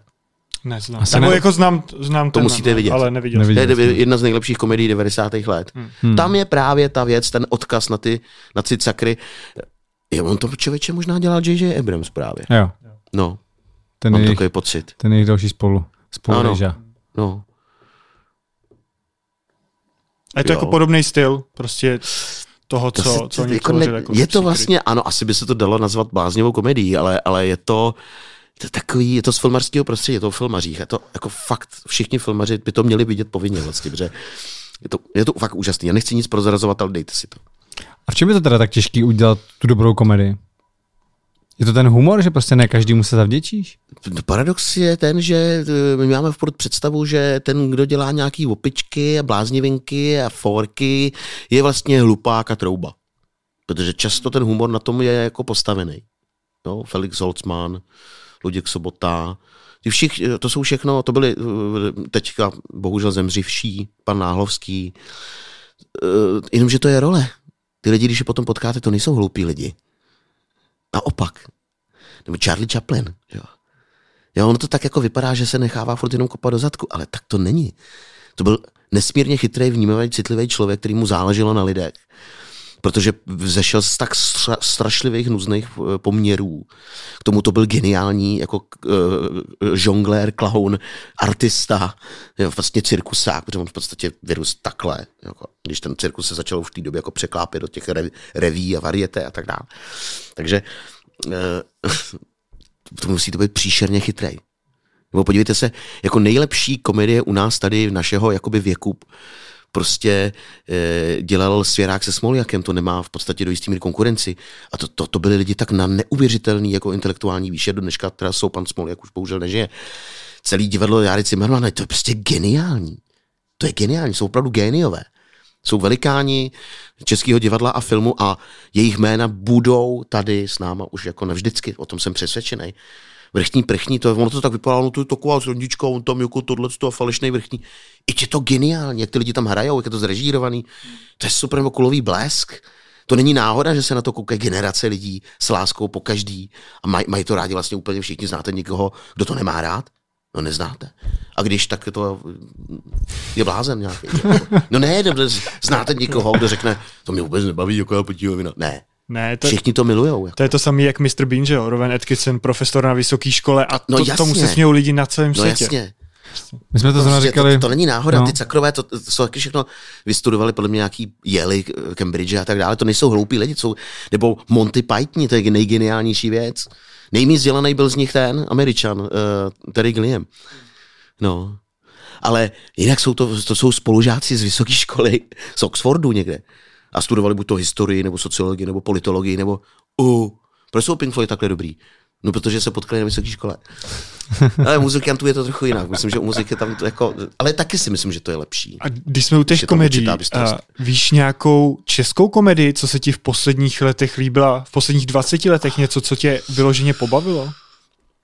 No ty vado, hele, jako ne, abych nechtěl nikoho urazit, ale samozřejmě těch těle parametrů, o kterých se bavíme, to n- si ne- nedokážu vzpomenout na nic, ale vzniklo tady spoustu velice milých, pěkných, vždycky pěkných je to jako komedií. Milej film, prostě, ale jo, nejde, jo, že ale, ale ne, ale opravdu dobrých, ne, ne, ne, tady, tady právě si nechci schovávat za slovo zajímavý, já mám hrozně rád Pelíšky. To je prostě, to je krásná komedie, která tím nejlepším způsobem navazuje na ty, na ty, na ty fantastické komedie z těch, z těch let předtím a to vlastně má, má ty parametry. To je Pupendo, prostě to... tam se hráli ty, ne? Hele, Pupendo je možná trochu míň hmm. než ty Pelíšky, jako, ale, ale furt je to strašně dobrý a uh, a mně se, mně se teda i líbil včera Vyšehrad. Ale jako to, asi to nedosahuje těch, těch, těch, těch, těch velikostí, ale, ale a není to vlastně jedno. Se ti to líbí nebo nelíbí. Já jsem mě se hrozně líbil ten seriál, takže, takže já jsem to zbaštil. Je tam, samozřejmě to jako prvotrlí, ale mně se to líbilo. Prostě se to líbilo. Ale mimochodem Hřebejk má podle mě, já jsem mu to říkal, Ondřej Hřebejku, víš, um, um, to jste se asi všimli, jak ty herci tak jako zvláštně zjemňují ty, ty jméníčka. Jindřich Hřebejčků a jo, si rána na Vinohradech hrál někdy Brabčák, že jo, nebo Hanzlík. No, eh, on je taková zvláštní mluva.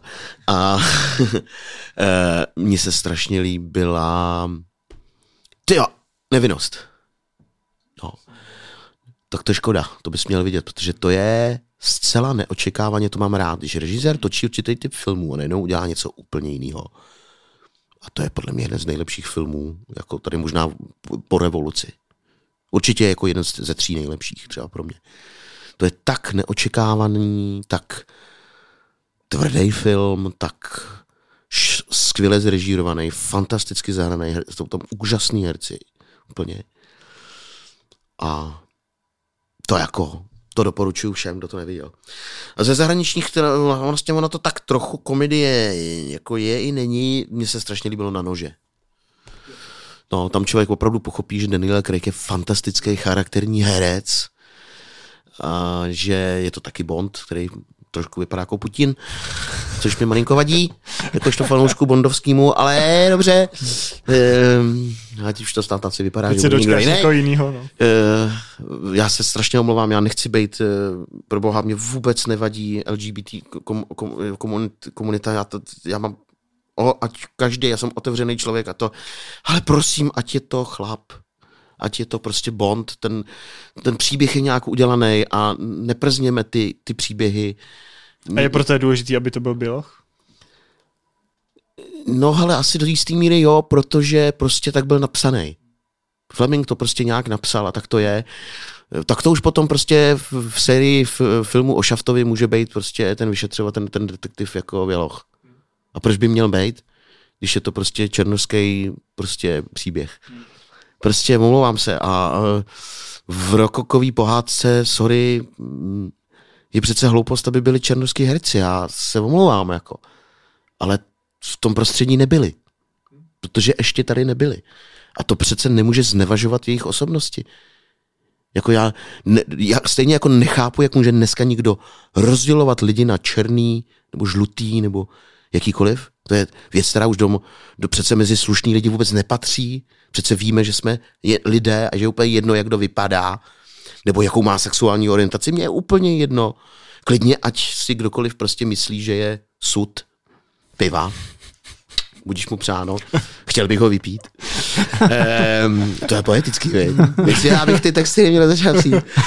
Jsi jak sud piva a chtěl bych tě vypít. No tak to rozhodně takovýhle texty manky bys nesmějí mít. To jako. Ale když tak prodám tenhle nápad někomu, ale, ale prostě jako nějaký rozum, rozumnej balanc. Já to chápu, on, mimochodem on to je takový výkyv toho kyvadla, jo, jo, protože tak dlouho nesměli prostě uh, Afroameričani, černoši v Americe jezdit autobusem a chodit do barů normálně, což je otřesný zvěrstvo, který se dělo v, v, ve Spojených státech ještě v šedesátých letech. To je k neuvěření. Že já chápu, že teď to kyvadlo se vy, vychynulo z tohohle extrému na ten druhý extrém. Jo, přes, to, přes ten střed, kde bychom se všichni měli setkat. Že vůbec nebudeme řešit, jestli je někdo černoch. Mě by to vůbec nenapadlo řešit.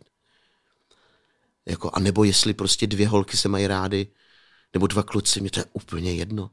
Protože to je, to je, to je, to je normální, je to lidský, mě to vůbec nenapadá. Ale abych viděl, teď jsem viděl Krásku a zvíře, docela hezky natočenou, a tam prostě chodí v rokokových kostýmech prostě tmaví herci. Ale to je v nějakým prostředí, v nějaký době, to ne, nemá, a, a, jako...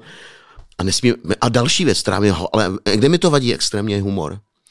Protože to, kdy, vlastně když si člověk uvědomí, že prostě pořád jako je česká soda by dneska, ale vůbec nemohl vzniknout, tak je to strašně smutný. Protože tím pádem by nemohli vzniknout ani, ani Monty Pythoni a e, lidský pokorní by tím pádem bylo ale ochuzený o strašně moc. Na to bychom si měli dávat pozor. Protože jakákoliv vlastně cenzura je strašná. Cenzura je právě ten, aby jsme se tou hyperkorektností nedostali do, do podobného srabu, jako jsme byli před rokem osmdesát devět. Že nám tady nějaký rady budou něco sdělovat. Proto jsem třeba měl trochu i problém s tím vypínáním těch, těch uh, proruských webů. Jo, že u, u takových těch vyloženě, jako kdy, jestliže prostě Biska už jako osm let říká, že Aeronet je prostě hlásná trouba Kremlu a že to je do jistý míry trochu jiný druh zbraně, jo, protože to si musíme uvědomit. Tak s tím problém nemám. Ale jestliže si nějaký pomatený e, pitomec někde hlásá nějaký nesmysly a nedopouští se trestní činnosti, tak ať si je hlásá. Od toho je prostě demokracie a svoboda slova. A musíme ji uplatňovat i na lidi, se kterými nesouhlasíme, který se nám nelíbí. Protože když s tím začneme, tak pak dřív nebo později se to dotkne i lidí, kteří nám třeba přijdou sympatický. Proto jsem třeba vystoupil proti vyřazení řezníka e, z ankety Český Slavík. Vůbec nešlo o to, jakou hudbu dělá, to je mi úplně jedno. Už jsi, už jsi vrátil svoji cenu, jak jsi říkal? Ano, ano už jsem, já jsem ji vrátil osobně panu Těšínskému. A bylo vlastně vtipný, protože on mi rok na to volal, pan Těšínský, a zeptal se mě na, záro, na, na názor, co si myslím, že on říkal, no hele, tady nám prostě v číslech jako vyjeli Ortel. A já jsem řekl, no můj osobní názor je ten, že Ortel je společensky daleko víc nebezpečná kapela než celý Řezník. Uh, hudebně mi to přijde dost podobný, jako stejně pitomí, to, to, jako, nebo, to není hudba pro mě, ale texty Ortelů mi přijdou otřesný až na, na nějaký hranici rasismu nebo nějakého nacionalismu. Ale oni se nedopouští trestní činnosti, takže na co se mě chcete ptát? Platí to samý, co jsem řekl před rokem. A je paradoxní, že kdybych tu vrát, cenu nevrátil e, v případě Řezníkova, tak bych ji pravděpodobně musel vrátit v případě Ortelu. Bych se jich musel zastat. Protože jestliže její fanoušci jim poslali hlasy, tak jediný úkol Akademie nebo e, Českého Slavíka je spočíst hlasy a předat cenu tomu, kdo získal jich nejvíc. Jiný úkol nemají. Ale lustrovat to, jestli se to, jako jestli to je fajn nebo nefajn. Pozor, na co mají samozřejmě právo, to pan Těšínský říkal, a to si, to jsme tu hrozivou věc, ty, ty sprosťárny. Představte si, co by v tom přímém přenosu třeba udělal ten Řezník. No teď, teď, teď tam přišel a řekl pravdu. Hmm, no jasně, no. Takže nic tak hroznýho se nestalo. Možná pár lidí urazil, ale neřekl žádný nesmysl. Jako přišel tam a řekl to, co si myslí. Jako. Takže se nějak nic strašného nestalo, že? To tam byly, myslím, větší, větší bizarnosti občas. No já jsem říkal, ale vy, vy jste ho tam nemuseli zvát. Vy jste měli říct, ano, prostě, nám se to nelíbí, nám se jeho muzika nelíbí, ale to je, to je naše věc, ale prostě, nevím, hvězdou internetu se stává prostě e, Řezník. Ale my ho takový lidi tady nechceme. Takže my, my mu cenu i finančního hodnocení posíláme prostě poštou a jdeme dál. Ale zase nepozvat ho na ten večer, když všechny vítěze pozveš, to už by byla nějaká jako ale to, selekce. Ale to je, ale na to mají zase ale oni právo, chápeš to? Oni ten pořad koncipujou nějak, nějak ho dělají a to je zase jejich no svoboda. To by mi přišlo možná lepší vlastně jako neumožnit mu vůbec být nominovaný. No to, to mi přijde na stejnou. Ne, ne, to mi přijde ne, právě na stejnou, ne, ne, jako ne, ne, nepozvat ne, ne. na ten kluci, večer. Kluci, kluci, no. Vy mi zlobíte. Když vyhrál no. a vyhráli ostatní a jsou ano. automaticky pozvaný, takže jakože on vyhrál, ale jeho nepozveme, protože se nám nelíbí. No ale vyhrál. No, tak, no to jo, tak no, to je no, asi... Ale ty, jsou, nemusíš, ale to je právě ono, ty se přece nemusíš kamarádit s každým. Tak to by už mohli říct, že vyhrál, jako, ale hele, cenu mu nedáme. Eh, eh, Třeba teďka hojně diskutovaná věc, a to byly rušený koncerty Jirka Nohavici. Jo? Mě popravdě jako, mě mrzí celá aura, kterou kolem sebe Jarek Nohavica, myslím si i vlastníma chybama v komunikaci, že třeba na můj vkus neudělal přesně to, co udělal třeba generál Pavel, že prostě měl otevřeně říct takhle, takhle, pochybil jsem, nepochybil jsem. No, on v jednom prvním rozhovoru Petr Pavel taky se k tomu vyjadřoval jinak, co já jsem viděl. To ti můžu pak pustit. Tak to mě radši nepouštěj. No. No, jdu zpátky, jsem naivní trouba. E, klidně to přiznávám. To se může stát. E, ale já vlastně nechci hodnotit to, co, co Jarek Nohavica dělá, jak to dělá, proč to tak cítí. Mě to jako jeho fanouška velkého milovníka jeho hudby zklamalo. I to, že si tu cenu převzal od Putina, mě to zklamalo. A ano, musím přiznat, že mám problém od té doby ty písničky poslouchat, ale to je moje věc. A on má naprostý právo koncertovat, zpívat dál a evidentně spoustu lidí, kteří na ten koncert rádi půjdou. A tak je to absolutně v pořádku. Ale stejně tak je v pořádku, že si nějaký pořadatel rozhodne, že jeho už tam nechce a že jeho koncerty už dělat nebude. A že koncert, který sice už udělal a dokonce ho vyprodal, tak ho zruší, protože s tímhle člověkem prostě on nechce dělat koncerty. To je ta svoboda. My, my tu svobodu máme vlastně jako vy všichni. Nesmíme akorát ty svobody míchat proti sobě. Ale to neznamená, že se ty naše jednotlivé svobody občas nestřetnou, nebo se někde neprotnou, nebo se někde jako nevodřou o sebe. Nevodřou. Jo, to prostě je princip svobody. Jako. Takže pan Nohavica nebo Jarek Nohavica má plný právo hrát, zpívat pro náměstí, pro kluby. Já, Ježiši, to je jeho svoboda, to je super. To je to, co jsme chtěli. Tomu, Ježíš, kdyby mu to někdo chtěl znemožnit, tak byť jsem řekl to, co jsem řekl, že mě zklamal jako, jeho, jako fanouška, eh, tak bych ho musel bránit. Protože kdyby mu měl někdo znemožňovat koncertování, jako vyloženě, by to měla být nějaká, nějaký příkaz z hora nebo něco takového, tak pozor, tak to ne. Tak to budu první člověk, který mu ten koncert třeba uspořádá. Jako, protože to nejde. Ale jestliže se svobodní pořadatelé koncertů rozhodnou, že prostě tento typ koncertů dělat nechtějí. Stejně jako se třeba David Koller podle mě skvěle rozhodl, že prostě nebude hrát v sálech, kde předtím už hrál Ortel, nebo kde dělají koncerty Ortelu. Řekl, já v těchto sálech hrát nebudu. To je zcela legitimní. To neznamená, že Ortel nemá právo dělat koncerty, že nemají pořadatelé právo dělat koncerty, ale pak nebudou dělat koncerty Davida Kollera. To je ta svoboda. A která ale mimochodem, ta, jako občas takhle máme pocit, že narazí, ale vlastně nemusí narazit.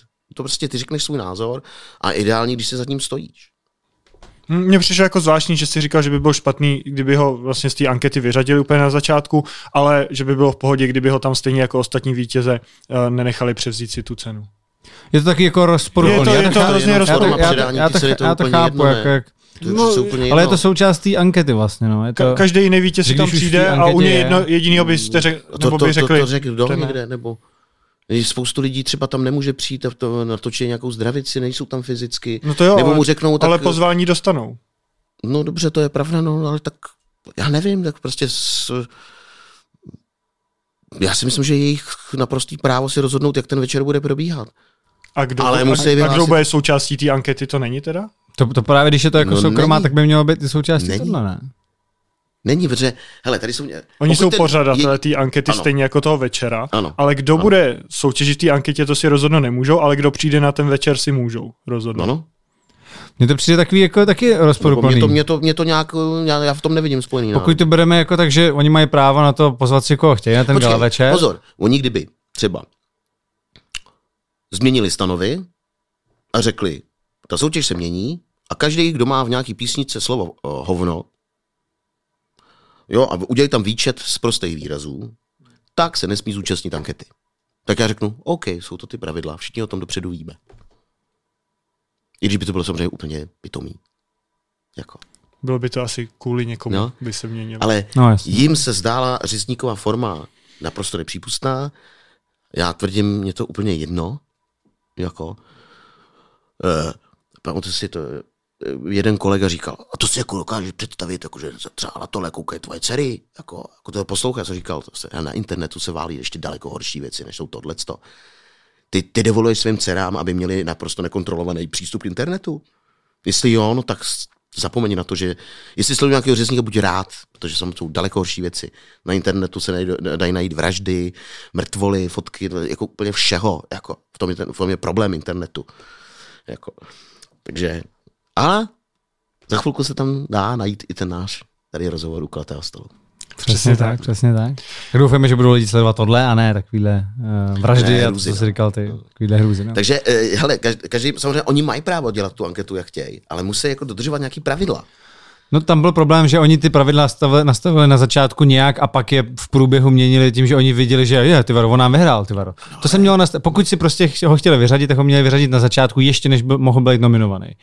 Takhle bych to bral, jako že to je lepší volba, než když pak zjistíš, že tyjo, ten no, on fakt vyhrál. Jaký bych tomu podali, jako podali důvod? Mně se nelíbil i ten důvod. No to by mohl být třeba to, že... že oni dokonce i operovali s takovýma podobnýma slovama, jako, jako, jako kdysi estébáci. Hmm. Závadová mládež a takový. Jo, ten, já to, jo, jo. to nenávidím, tuhle tu no, strohou estébáckou, fízláckou prostě...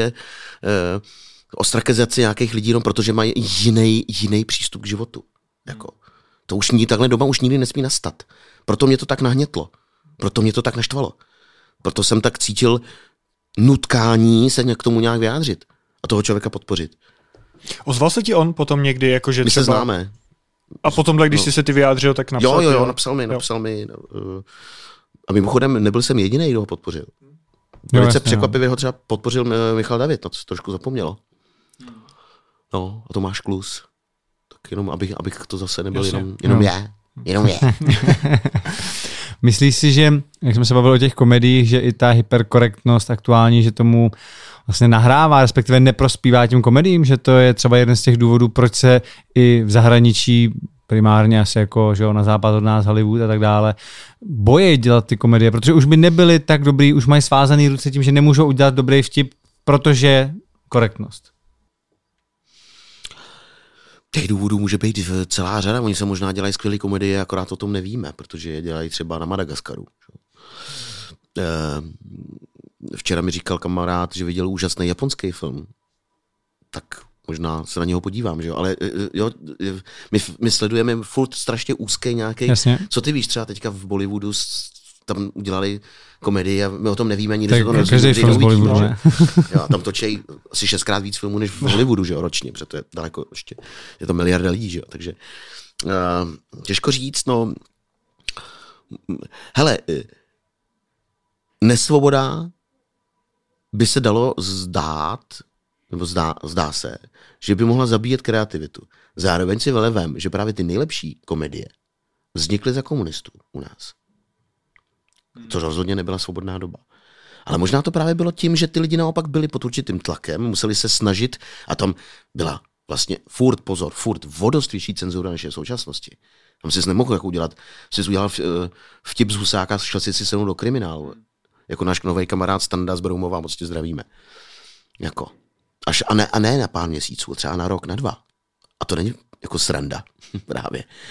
Jo, jenom prostě udělali, udělali vtip, prostě udělali jako je ten slavný takovou tu koláž Houser, uh, Husák jako Houser. A šli prostě si sednou do vězení za hanobení prostě hlavy státu. To prostě pá, pá absurdita.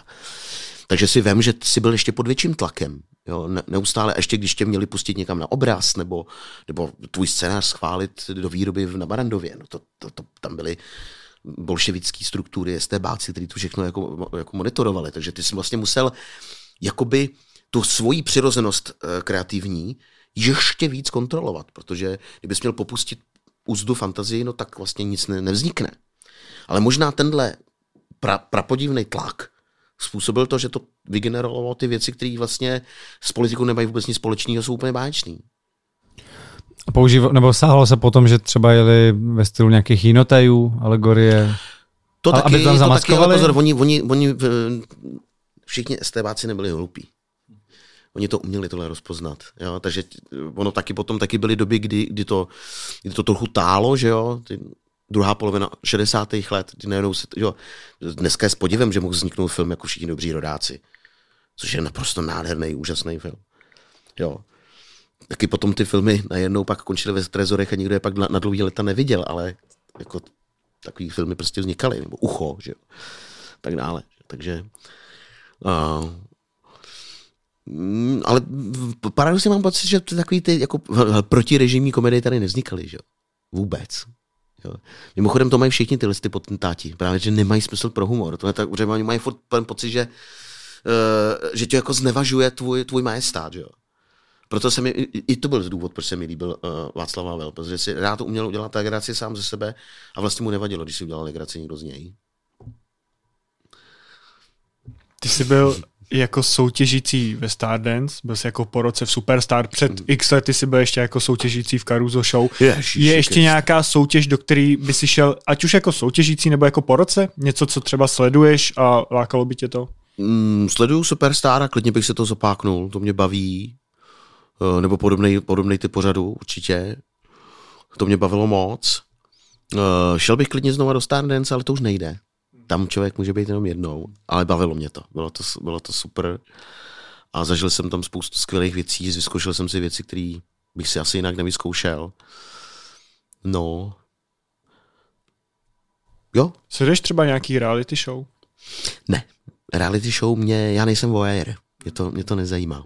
Já jsem teďka při přepínání na hotelu viděl, hotel, viděl kousek nějakého pa- Paradise hotelu a absolutně jsem nechápal tomu, co se tam odehrává. A hlavně jsem vůbec jako vlastně nechápal, že se na to koukají lidi. Protože jiný důvod, samozřejmě, kdyby se na to nedívali lidi, tak to ta, ty televize nebudou točit. A to běželo tak před deseti lety, ne? Nebo hotel, jestli to byl teda Hotel Paradise. No, teďka, tak... teďka bylo něco takového. No, Paradise na, Island. Nebo Love, ne, Island. Ne, Love Island. Love Island. Jo, Love Island. Jo, jo. Tam mě, prostě mě to přišlo, tam je banda nějakých polovexláků z diskotéky, se baví s nějakýma... No ale tak jsou sociální sítě, kde vlastně taky... Z diskotéky a já nevím, nějak, jak jsem... Prostě já radši se koukám na... na teďka jsem na, na hotelu, zase to dával, to je výborný. To je, no možná se tomu dá říct taky podcast, ale to, je to záznam, asi dvouhodinový záznam přednášky paní Drábový, kde právě výborně popkulturně srovnávala fakta seriálu Černobyl s, s realitou, jo? Kde, se to, kde se ten seriál s tím potkával, kde ne. Já, u toho já jsem fakt vydržel. A to je na jednu kameru natočený, ona má dobrý sluchátko, aspoň jako zvuk, sejmu tady dobře, a to je z nějaký opravdu studovny na vysoké škole a Ty, ty, já jsem hledal každou minutu, protože ta ženská špičkově mluví, takže ti to... Na... Ona je pro mě Grigar v sukních, že ti zprostředkovává zdánlivě tak nesexy, e, suchý téma, který mě teda ale fascinuje, obě tyhle ty témata. Já jsem ji jednou potkal, jsem ji tak rád, že jsem se s ní jednou seznámil. Úplnou náhodou jsem, a jsem mi to říkal, že si myslím, že by byla skvělá prezidentka. Ona teda bohužel řekla, ne, ne, ne, ještě, ještě jenom to ne. Tak... To teď říkal, i na Idnesu vyšel článek, že přesně se k tomu vyjadřovala. Myslím, Vít Rakušan říkal, že pro něj by to byla jako ideální prezidentka, ale že to taky odmítla. No, je to škoda. Měla by, měla by vzít odpovědnost za národ. Musí to udělat pro lid a pro národ, pro zemi. Navíc já si myslím, že zrovna ona by mohla být ten člověk, který vlastně, no to tak zní hrozně, nebude vadit nikomu, že jo. To je, to je, to je špatně, že jo. Bylo by hezčí, kdyby prostě jsme za ní šli jako všichni, nebo větši, ta velk, větší většina, že? Ale, ale bohužel v politice se musí uvažovat i takhle, no. A ono to podle mě dost kresluje, protože teď můžeme říct, že nevadí nikomu v rámci těch témat, který řeší, ale ono, kdyby začala řešit politiku, tak se najdou lidi, kteří nebudou s ní souhlasit. No, taky no. Další, jako, pře, jako že prezident musí být politik, na co k čemu? Podívejme se, co jsme tam teďka měli za politiky, od, od dob nepolitika Václava Havla. To, to, to neříkám, jednu, jako, že jednu, musí jednu být. Jednu větší hrůzu ale... než druhou, tak jako co? Ať je tam klidně třeba uh, bývalý ředitel Akademie věd. Hmm. No ale ještě ale mimochodem, se k tomu bude vyjadřovat. Protože právě, tam je další budou... věc, jo, že tam hlavně právě funguje, jelikož bojujete s člověkem, který je všeho schopnej, tak vemte si, že jakou měl vlastně Miloš Zeman možnost proti člověku, který má tak vysoký morální kredit. Že Jiří Drahoš měl jeden z největších morálních kreditů tady. To je bezúhonný člověk, který se o politiku do té doby vůbec nezajímal. A celý život, na rozdíl od Miloše Zemana, pracoval pro blaho naší země a pro její dobré jméno. Ale Milošovi Zemanovi se, protože to je všeho schopnej lář a zlej člověk, podařilo ho upatlat pro ohromnou, mno, pro ohromné množství lidí. A tohle bychom měli mít neustále na paměti. Jak je to možný? Měli bychom neustále vlastně studovat princip zla. Jak je možný, že zvítězí člověk, který reprezentuje ty nejhorší věci, které se tady v politice staly v devadesátých letech a, a ještě na, na, na přelomu let devadesátých a milénia. To byl člověk, který byl u moci. To byl, to byl člověk, který měl faktickou výkonnou moc, když byl problém s O K D a se všema těma, těma největšíma věcma, Mostecká uhelná, akce Olovo. Přečtěte si to lidi, co to znamená, co to byla akce Olovo. Oni se prostě rozhodli, že chtějí zlikvidovat Petru Buzkovou a zlikvidovat tak, aby šla ideálně do vězení, aby jí úřady sebrali dceru. To je tak otřesná věc, kterou dělají jenom ty nejhorší z nejhorších. To není nějaká, nějaká politická půtka, že se někde najde nějaký škraloupek na, na oponenta. Ne, tohle je opravdu otřesná hanebnost. Přečtěte si všichni tu knihu toho Kmenty. To je fakt, to, to jsem mi chtěl opravdu, opravdu zve, jsem zvedal kufr. Jak je možné, že tenhle člověk porazí člověka, který má absolutně bezúhonný, čistý morální kredit? Jak je to možný? Když ještě ve finále si lidi zcela svobodně můžou vybírat mezi dvouma. Mezi černou a bílou.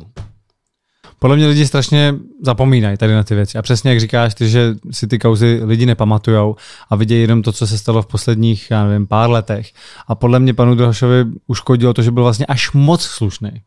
Až moc. Ano, já jsem to nazval tím, že proti uh, negativním uh, frustrantům potřebujeme pozitivní frustranty.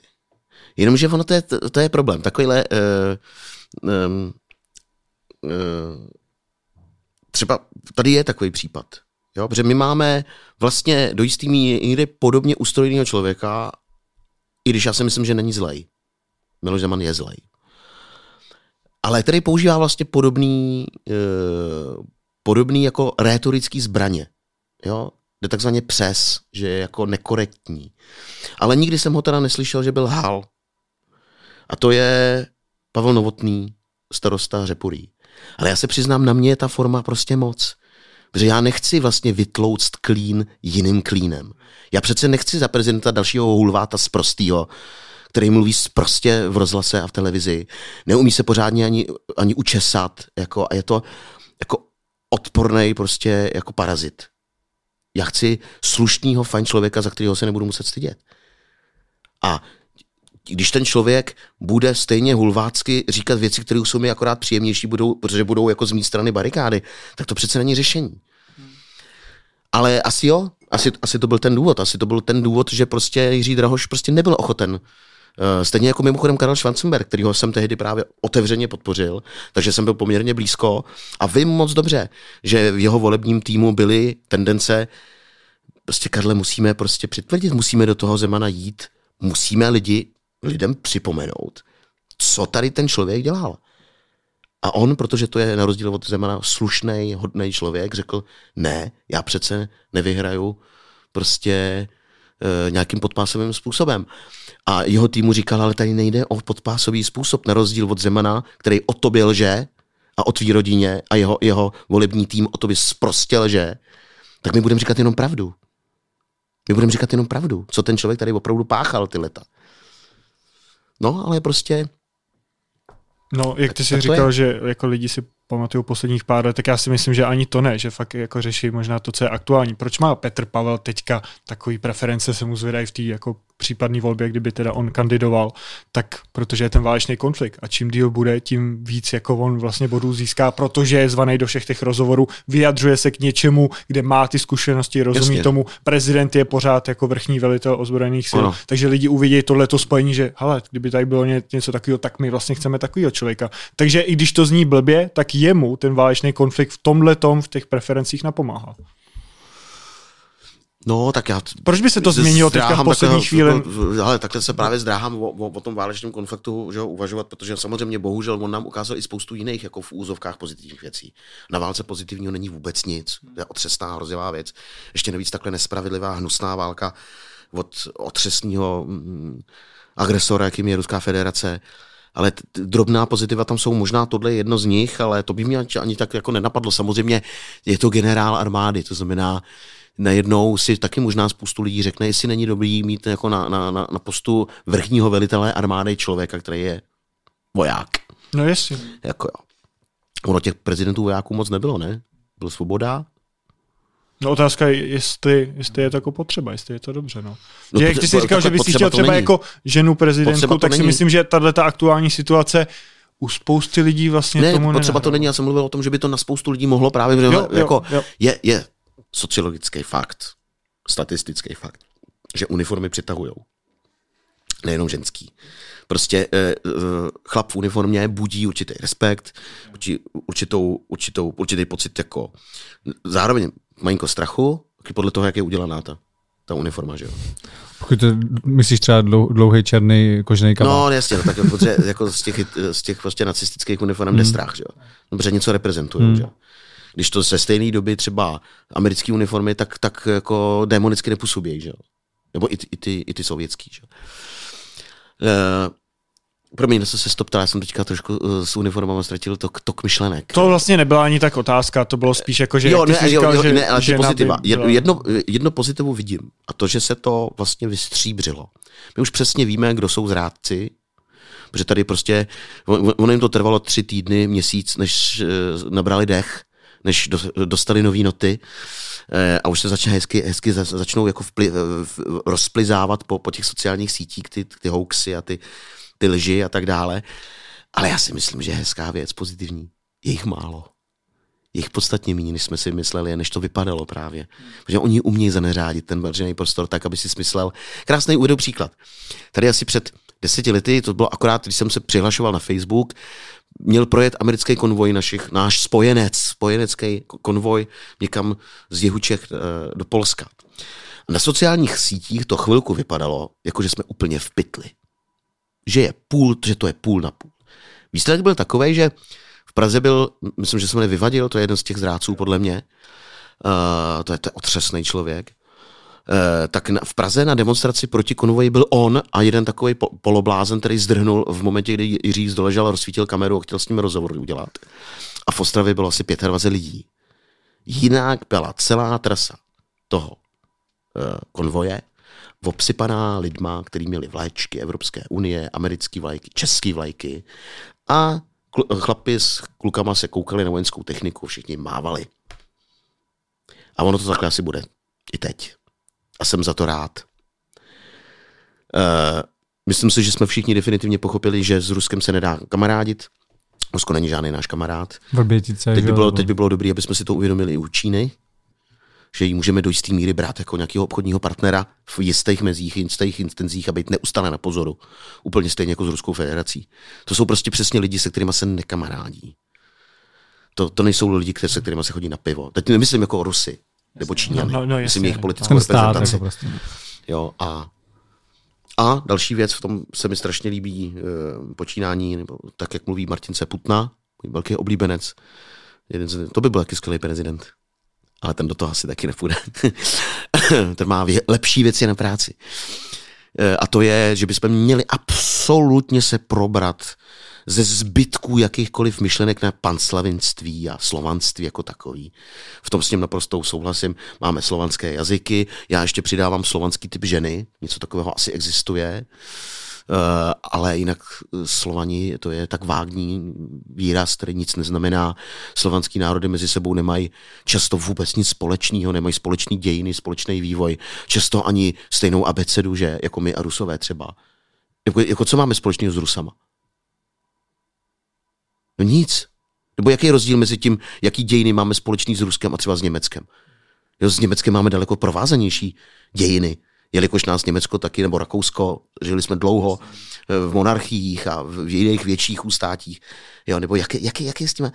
Třeba i s našimi bratry Slováky máme aspoň jako tu československou historii, která netrvala tedy sto let, ale poměrně dlouhou, ale jinak do té doby naše dějiny byly, byli jsme součástí Rakouska-Uherska, ale oni vždycky byli daleko více orientovaní, že, problematicky s Maďarskem a tak dále, s Uhrama jako takovýma. To prostě, to není jako, nebo balkánský Slované, i s nima nemáme nic společného. To se, o tom hodně, že mluvil Jan Kollár, to byl slovenský spisovatel, buď buditel, potom s ním Karel Havlíček Borovský zásadně oponoval, když se po těch osmnácti měsících vrátil. Napsal skvělý takový jako lehunký takový jako zvolání na to. Na to, to on má to slavný, že jo, Rusové všechno na východ chtějí, teda pro ně na západ chtějí nazývat slovanské, aby to následně mohli nazývat ruským. A pak má ještě jednu výbornou takovou jako, jako expresi. Ale zapomněme na to, žádný nic takového neexistuje. Jo. A jako zvláštní, že i přes ty zkušenosti, které prostě s Ruskou federací, potažmo Sovětským svazem máme, nejsme daleko tvrdší v tomhle tom a daleko právě pragmatičtější, jako třeba Poláci. No. Případně, případně to po Baltí, že? Ty, ty taky Nebo po, jako... po Baltí. Ne, já si myslím, že to se definitivně změnilo. Já, já nejsem žádný já doufám, analytik, já jsem o tom přesvědčen. Eh, myslím si, že to byla, že celá ta válka byla jako samozřejmě v první řadě je strašlivý, že tomu umírají nevinní lidi a děti a ženy a je to drasticky vedená válka. Podle mě to je ale taky z důvodu toho, že Rusko evidentně není schopné, schopný tu válku vést jinak. Hmm. Že když se koukneme na jiné mocnosti, které taky vedly třeba do jisté míry, možná i diskutabilní váleční konflikty, taky v posledních pár let vedou. Žádná válka nemůže samozřejmě bohužel se obejít bez obětí. Každá prostě válka je strašná. Měl by být jenom mír. Měli bychom se jako lidstvo už na to konečně vykadit. Jako vysrat, pardon, nemůžu to říct jinak. Já jsem tak naštvaný, já jsem tak nasranej, prostě, že, že ta válka je vedená, je to otřesný, to hrozný, je to fakt šílený. Jsem uh, hrdý na naší zemi, jak pomáháme Ukrajincům, jak pomáháme ukrajinským rodinám, který sem k nám přicházejí. Měli bychom v tom vytrvat. A, a je to správná věc. A... Uh, Ale já jsem, sorry, já jsem, mě to já vždycky úplně rozohní, protože je to fakt jako tak strašně nespravedlivý, ale e, i když nejsem jako expert, tak se stačí na to podívat, prostě ta válka je vedená úplně jiným způsobem. Rusko evidentně nemá tak sofistikované zbraně, aby uměli opravdu cílit jenom na vojenský cíle s, s co nejmenším počtem civilních obětí. Což umějí třeba Američani, kteří prostě jsou evidentně schopní trefit jedoucí koloně jenom prostřední vozidlo. Tak a takovou střelou, aby jedoucí vozidlo za ní jako znemožnili jízdu, ale aby posádka byla Jasně, no. v horším případě zraněna. To Rusové evidentně nejsou schopní jako vůbec tohle, tohle činit. Nebo, nebo, nebo málo. To znamená, že těch střel s plochou dráhou letu, nebo těch opravdu takových těch cílených střel, které jsou třeba laserem naváděný, mají asi málo. Ne, a nebo nemají, nebo je nemají vůbec. Že oni jsou schopní někam prostě zacílit salvový, salvový raketomety, které jsou v podstatě modernější katuše, který mají nějaký akční perimetr, to znamená vzdálenost, akční rádius, a tam to vybombějí celý. Hmm. A je úplně jedno, bez ohledu na to, co tam je. No. Tak doufáme, že tenhle ten směr se po odchodu Miloše Zemana změní, ten, no, ten tak, proruský a pročínský. Miloš Zeman už teďka asi evidentně neměl jinou, jinou možnost, i když musím říct, že i mě to překvapilo, protože ten člověk nemá žádný skrupule, do dneška je neměl, takže bylo to překvapivý, i tak. Musím, do, a i, je asi evidentní, že nejsem žádný příznivec Andreje Babiše a on už zase začíná dělat rotiku, jako třeba s americkou základnou tady, to, to je evidentní, jak jako lavíruje, protože je moc jasný, že, je, jasný. I když třeba teď si myslím, že to je to téma, že teď si myslím, že ta podpora obyvatel by, by byla pro takovou věc poměrně veliká. Já jsem okamžitě za teda mimochodem. Myslím, že naši spojenci by tady klidně s náma mohli mít základnu. Nevidím vůbec. Byl jsem jak pro radar už předtím, a kolik to bylo, patnáct let. Takže já s tím nemám problém. Ale musím třeba ocenit, že Andrej Babiš aspoň jednou ve svém životě udělal něco pro stát a ne pro sebe a udělal státnický krok, který se mi velmi líbil. A to bylo, jak v prvních dnech války ocenil a podpořil vládu a pod, pod, podpořil uh, kroky premiéra Fialy, dokonce i se slovy, jako že premiér Fiala to dělá dobře a že stojí jako opozi- nejsilnější opoziční strana za vládou. To se mi velmi líbilo. To musím říct, že byl opravdu velice pěkný státnický krok, který jsem nečekal. Taky mě to jako trošku překvapilo u něj, ale vlastně jo. Člověk. Já už jsem dělal. Tak jako ovlivněný tím že a skeptický, že si vždycky říkám, jestli v tom zase není nějaký jako kalkul. Pravděpodobně, jako víc, že zase to může nahrávat vlastně body jemu, tím, že on řekne, hele, no, tak... ale to je mi jedno, protože, protože i když třeba, i, i, kdyby to bylo, i, i kdyby to byl kalkul, je to dobře, protože ten okamžik si to žádal. To byla přesně ta věc, kdy jsme všichni byli v šoku z toho, co se vlastně děje. Vůbec jsme nevěděli, co se bude dít. Jo, teď už jsme zase od, tý, od toho začátku války dál. Je bohužel evidentní, že asi se nás to všech dotkne. Prostě ekonomická situace naší země nebyla dobrá, protože nám takovou Andrej Babiš udělal. Jo? Svalovat cokoliv, co se teďka ekonomicky stane, na vládu je, bude velmi ošemetný, protože musíme mít na paměti, že tady osm let byl ministr financí a následně premiér Andrej Babiš. Ceny energií nespadly z nebe a nejsou problém Fialovy vlády. Protože problém s cenama energií tady byl už na konci vlády Andreje Babiše. E, válku samozřejmě nikdo nemohl e, jí vědět, stejně jako covid nemohl nikdo vědět, to znamená, ano, musíme být i objektivní, co se týče hodnocení toho dvouletého období, té covidové situace, e, ale i tak si myslím, že Babišova vláda naprosto fatálně selhala. E, a Uh, myslím si, že výrok kontrolního, nejvyššího kontrolního úřadu, že vlastně jenom z té skoro půl bilionové sekery, kterou Andrej Babiš způsobil, šlo asi jenom deset procent na sanací následků uh, covidu, no tak to je úplně strašný. Proč teda si ty peníze jsme si teda půjčili? Když, Ale jednu věc bych taky vytknul no. současné vládě uh, a jejímu předsedovi, to bych poradil. Bylo by asi fajn, kdyby měl, chybí mi trošku jedna věc, a to je jako ta komunikace. Teď se totiž začíná lámat chleba, začíná trošku právě sílit ta, za prvé, opozice začíná mluvit trochu jinak, ať už to Babiš nebo Okamura. E, začíná znova tady působit ta proruská e, informační válka, e, kterou někdo šíří. A e, myslím si, že by si to žádalo, ale to už asi mělo přijít. Myslím si, že premiér měl vystoupit ve velkém televizním e, proslovu k národu, který by byl přenášený všema televizema napříč, kde k nám měl být všem upřímnej.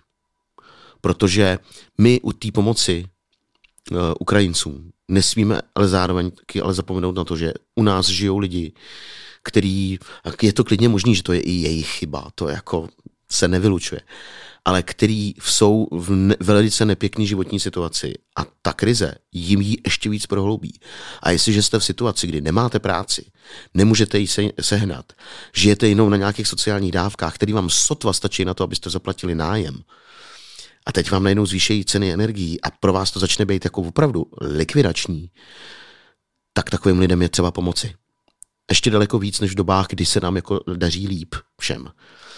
Protože nemůžeme dopustit, aby ty lidi prostě padli na úplný dno.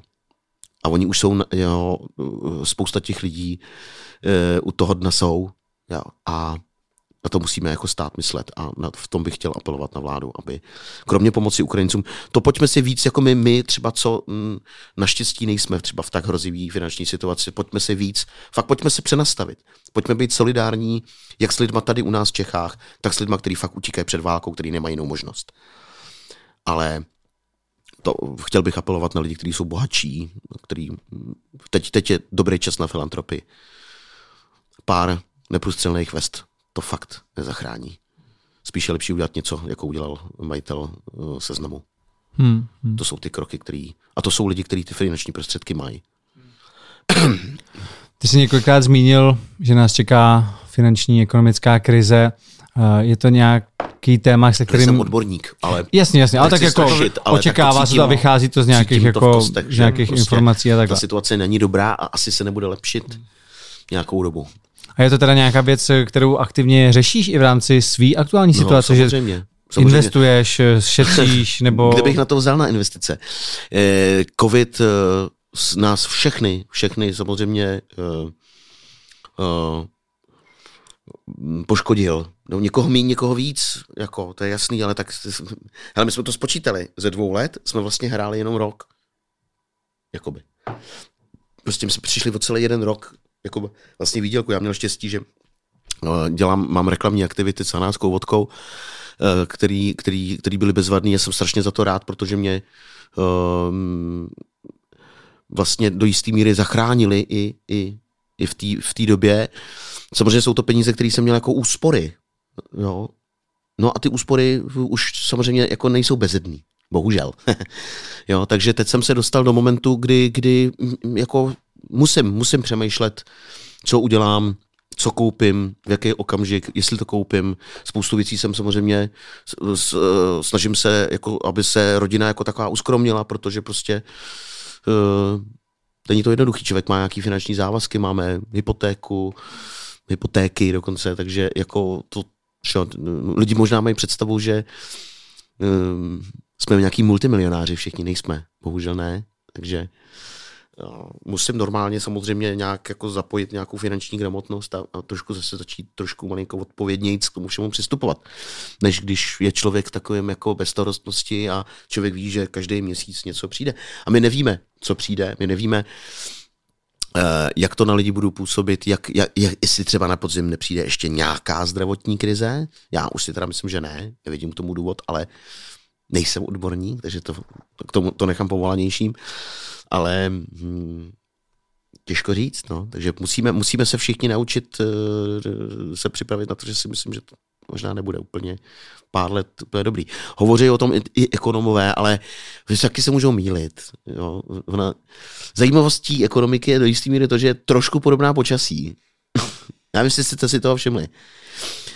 A, a každopádně je dobrý, aby... aby... Děláš nějaký kvalifikovaný odhad, ale pořád je to nějaký prostě jako odhad. No jasně, to tak spou- spoustukrát prostě, ano, ty máš nějaký parametry, jenomže máš tam taky nějaký proměnný a, a hele, úplně klasicky to je vidět jako, hele, takovouhle píčovinu by si nikdo nekoupil. Bum, a on toho prodá prostě půl miliardy kusů, že jo. Napadlo by tě to, že, že si někdo bude kupovat takový ty plastové věcičky, ze kterých nejde skoro nic vyrobit, a to vymyslel ten Jihokorejec a vydělal na tom asi miliardu dolarů. Teď nevím, co myslíš. No, to už, to dávno, už to dávno děti vůbec neřešejí, ale před asi devíti lety ženy děti řešily něco taky kostičky, který si spojoval.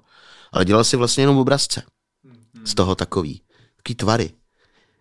No a biliard, nebo takový ten, že jo, takový ten spinner. Beyblade. Jo, jo, spin, spin, jo, jo, vlastně to nedělá nic jiného, než že jenom to ukazuje jako princip gyroskopu. Jo, jo. Jako, kolik, kolik se toho prodalo jako po planetě? Jako miliardy? Ale přitom je to jenom... Mm, jo, na, na skateu se dá jezdit, na kole se dá jezdit, na bruslích se dá jezdit, chápu. Taky tam to má stejný ložisko, že jo? No, no, no jistě. Ale tohle nedělá nic. Ale to, to je taková hovadina, pojď to zkusit. Tyjo. Bum, ono to vyjde. Je, yeah, já si jdu koupit Ferrari. Jo, prostě mm, ekonomický princip prostě funguje, protože jako lidi jsme jako do jistý míry nepředvídatelný. A pak, ale pak je tam samozřejmě ale důležitá věc a to je setrvačnost. Že ač to spoustu lidem může zdát opravdu zvláštní. Tak já jsem opravdu přesvědčený, ale nejsem odborník, že za to, jak jsme se poměrně dost dlouhou dobu v časech Andreje Babiše měli dobře, může Miroslav Kalousek, který v ten správný okamžik si podříz vlastní politickou uh, kariéru, protože prostě udělal tak nepopulární kroky, že podle mě mu muselo být jasný, že to politicky v podstatě nepřežije. Uh, mimochodem, já teda samozřejmě nevím, vypráví se o něj ledacos, taky má jaký kauzy, já nevím co všechno, ale pro mě to je jeden z mála právě politiků v tom pravém slova smyslu. Politik musí umět tam být ochotnej, když je přesvědčen o tom, že to je dobře pro tu zemi, riskovat svoji politickou kariéru. Jako příklad uvedu Helmut Kohl, když se probíralo v Německu. Eh, německá vláda odsouhlasila přítomnost eh, jaderných raket spojenců Američanů na území Německa. A Američani, byť ještě nemuseli, se jich na to zeptali. Přitom nemuseli. Německo bylo stále pod americkou kontrolou po konci druhé světové války. Ale oni se jich zeptali a německá vláda s tím souhlasila, protože to považovali za správný krok, protože moc dobře věděli, že na našem i na našem území tehdejšího Československa už ty jaderné zbraně dávno jsou namířený směrem na západ. Takže jako vyrovnání těch sil. Ale samozřejmě speciálně hlavně levicové organizace, často podporované ze Sovětského svazu, udělali ohromnou masu demonstrací a protestů proti tomu, že jaderný zbraně tady nechceme, jaderný armádní ničení a to. Helmut Kohl řekl dobře, dobře, tak uděláme to takhle. Já s tím souhlasím, protože jsem v tuto chvíli prostě kancléř Německa, váš prostě ten člověk, který má tu pravomoc. Takže já to podepíšu, protože jsem přesvědčen, že to je nutné. Ale hned okamžitě druhý akt po podpisu té smlouvy s Američany bude moje abdikace a vyhlášení nových voleb. A vy mi dáte vědět, jestli jsem udělal dobře nebo špatně. Protože tam byly hlasy, hlasujeme o tom v referendu a tak dále. A on správně říká, to budeme v referendu hlasovat o věcech. Mimochodem, úžasný argument proti referendu. Přece referendum je úplně nesmysl. Totální. Ono to vypadá strašně lákavě právě. Jako, to je, ta, to je ten, ten populismus strašlivý. Jo? Ono to vypadá strašně lákavě. Že si to budeme rozhodovat sami. Jako. Ale co pak já, byť jsem přečet pět knížek o Černobylu, budu rozhodovat třeba o tom, kdo dostaví e, jako Temelín? O tom mají rozhodovat lidi, jako je paní Drábová. A ekonomové. A ne já. Takže já nechci říkat, kde jaký Trouba má jako rozhodovat jako o čemkoliv, ale já v první řadě jako Trouba. To budu rozhodovat, jestli máme vystoupit z Evropské unie. Já jako sice vím, jakým způsobem se tam pracuje, jaký je princip demokratické toho zřízení, ale já popravdě nevím, jestli to pro naší zemi je úplně špičkový nebo, nebo trochu špičkový. Já jsem přesvědčen o tom, že to je pro nás dobře. Ale nemám přece právo o tom rozhodnout. A tu odpovědnost rozhodnout. A to přesně pochopil Helmut Kohl. A řekl, o tom rozhoduju prostě já, protože teď mám tu pravomoc a teď to udělám a teď o tom rozhodnu. Že já tu smlouvu podepíšu, žádný referendum nebudeme, protože to je moje odpovědnost. A já ji mám. Ale vypíšu okamžitě uh, předčasné volby a vy se můžete vyjádřit, jestli jsem udělal dobře nebo ne. Ty volby vyhrál ještě větším volebním ziskem, hmm. než ty předešlý. Tak ono, jednou jsme si ty lidi tam v té vládě zvolili. Tím pádem bychom jim ano. měli přenechat tu pravomoc ano. a nesnažit se do toho srát my. No. Pak jim vystavme ten účet, jestli je znovu zvolíme nebo ne. No přesně. No, přesně. A často to, myslím, že to říkal někdo i z našich hostů tady, že se často řeší, že jo, platy politiků a takhle, že mají jako hodně peněz a takhle. A teoreticky oni by měli mít ty nejvyšší platy, protože oni mají být ta, ta elita, která za nás rozhoduje a která to řídí. Ale musí to dělat dobře. Musí to dělat dobře. Tak, všimli jsme si, že finanční zázemí jednotlivých politiků není přímou úměrou podle toho, jakým způsobem se nakládají s věci veřejnými. No to je pak otázka druhá. Taková ta premisa, která tak trochu vypadá, a ono to mimochodem je i ve Spojených státech, kde jako všichni vlastně senátoři a to, to všechno bohatý zámožný lidi. A ono to tak budí dojem, já jsem si to taky vždycky myslel. No, když jsi prostě bohatý zámožný člověk, tak můžeš vlastně jít dělat tu veřejnou službu ne kvůli penězům, protože už jich máš dostatek. Ale ono to takhle nefunguje. Protože strašlivá spousta bohatých lidí a extrémně bohatých lidí jsou chamtiví. To je taky důvod, proč jsou tak strašně bohatí. Jasně, no. No. Jo, protože lidi s přístupem k penězům jako, jako já nebo vy, to znamená, že ideální, že peníze jsou pro mě prostředek, jak, jak dělat šťastnou moji rodinu, spokojenou a šťastnou moji rodinu a moje kamarády. A že jako fyzické vlastnictví těch peněz mě tak nezajímá. Jako třeba, co si za ně můžu pořídit za, za věci, které jsou k užitku a ideálně třeba i někomu jinému, než jsem jenom já a moje rodina. E, tak my asi nikdy bohatí nebudeme. Jako, ale ty potřebuješ ty peníze jako mačka dohromady. To je, to je, to je, ale to topnutí je jasný a evidentní a to tak prostě je. Ale mm, prostě mo, mo, mo, s bohatstvím nepřichází morální ukotvení, morální kredit. Jako, to, to s tím bohužel nesouvisí. Ty, jak jsi zmínil tu reklamu na hanáckou vodku, tak kromě toho si dělal taky, nebo jsi měl nějakou spolupráci s Aikosem. Je nějaký produkt, na který by si nedělal reklamu? Protože pro mě tohle jsou třeba oboje produkty, na které já bych nedělal nikdy reklamu mm-hmm. za jakoukoliv částku. A to můžu říct jako s čistým svědomím také veřejně. Jasně, máš to tak, ty, já, já ne, protože oba ty produkty jsou fajn a mm, nemám s tím vůbec problém. Uh, no... No, jako nechtěl bych dělat. No vlastně já nevím, tak jako co, co je povolený státem, mi, mi, mi přijde jako v, po, jako, v poho, jako v pořádku. Ale tyhle ty věci jsou vždycky spíš tak jako, a nemáš tam jako, jako třeba... osobní věc. Jako, no, jako, no že, právě jako, osobně, jako nějaký... nevím, nějaký gambling, jako že by si prostě... dělal reklamu na kasínu. No tak to asi ne, no. To, to, tam je možná ta hranice, ale...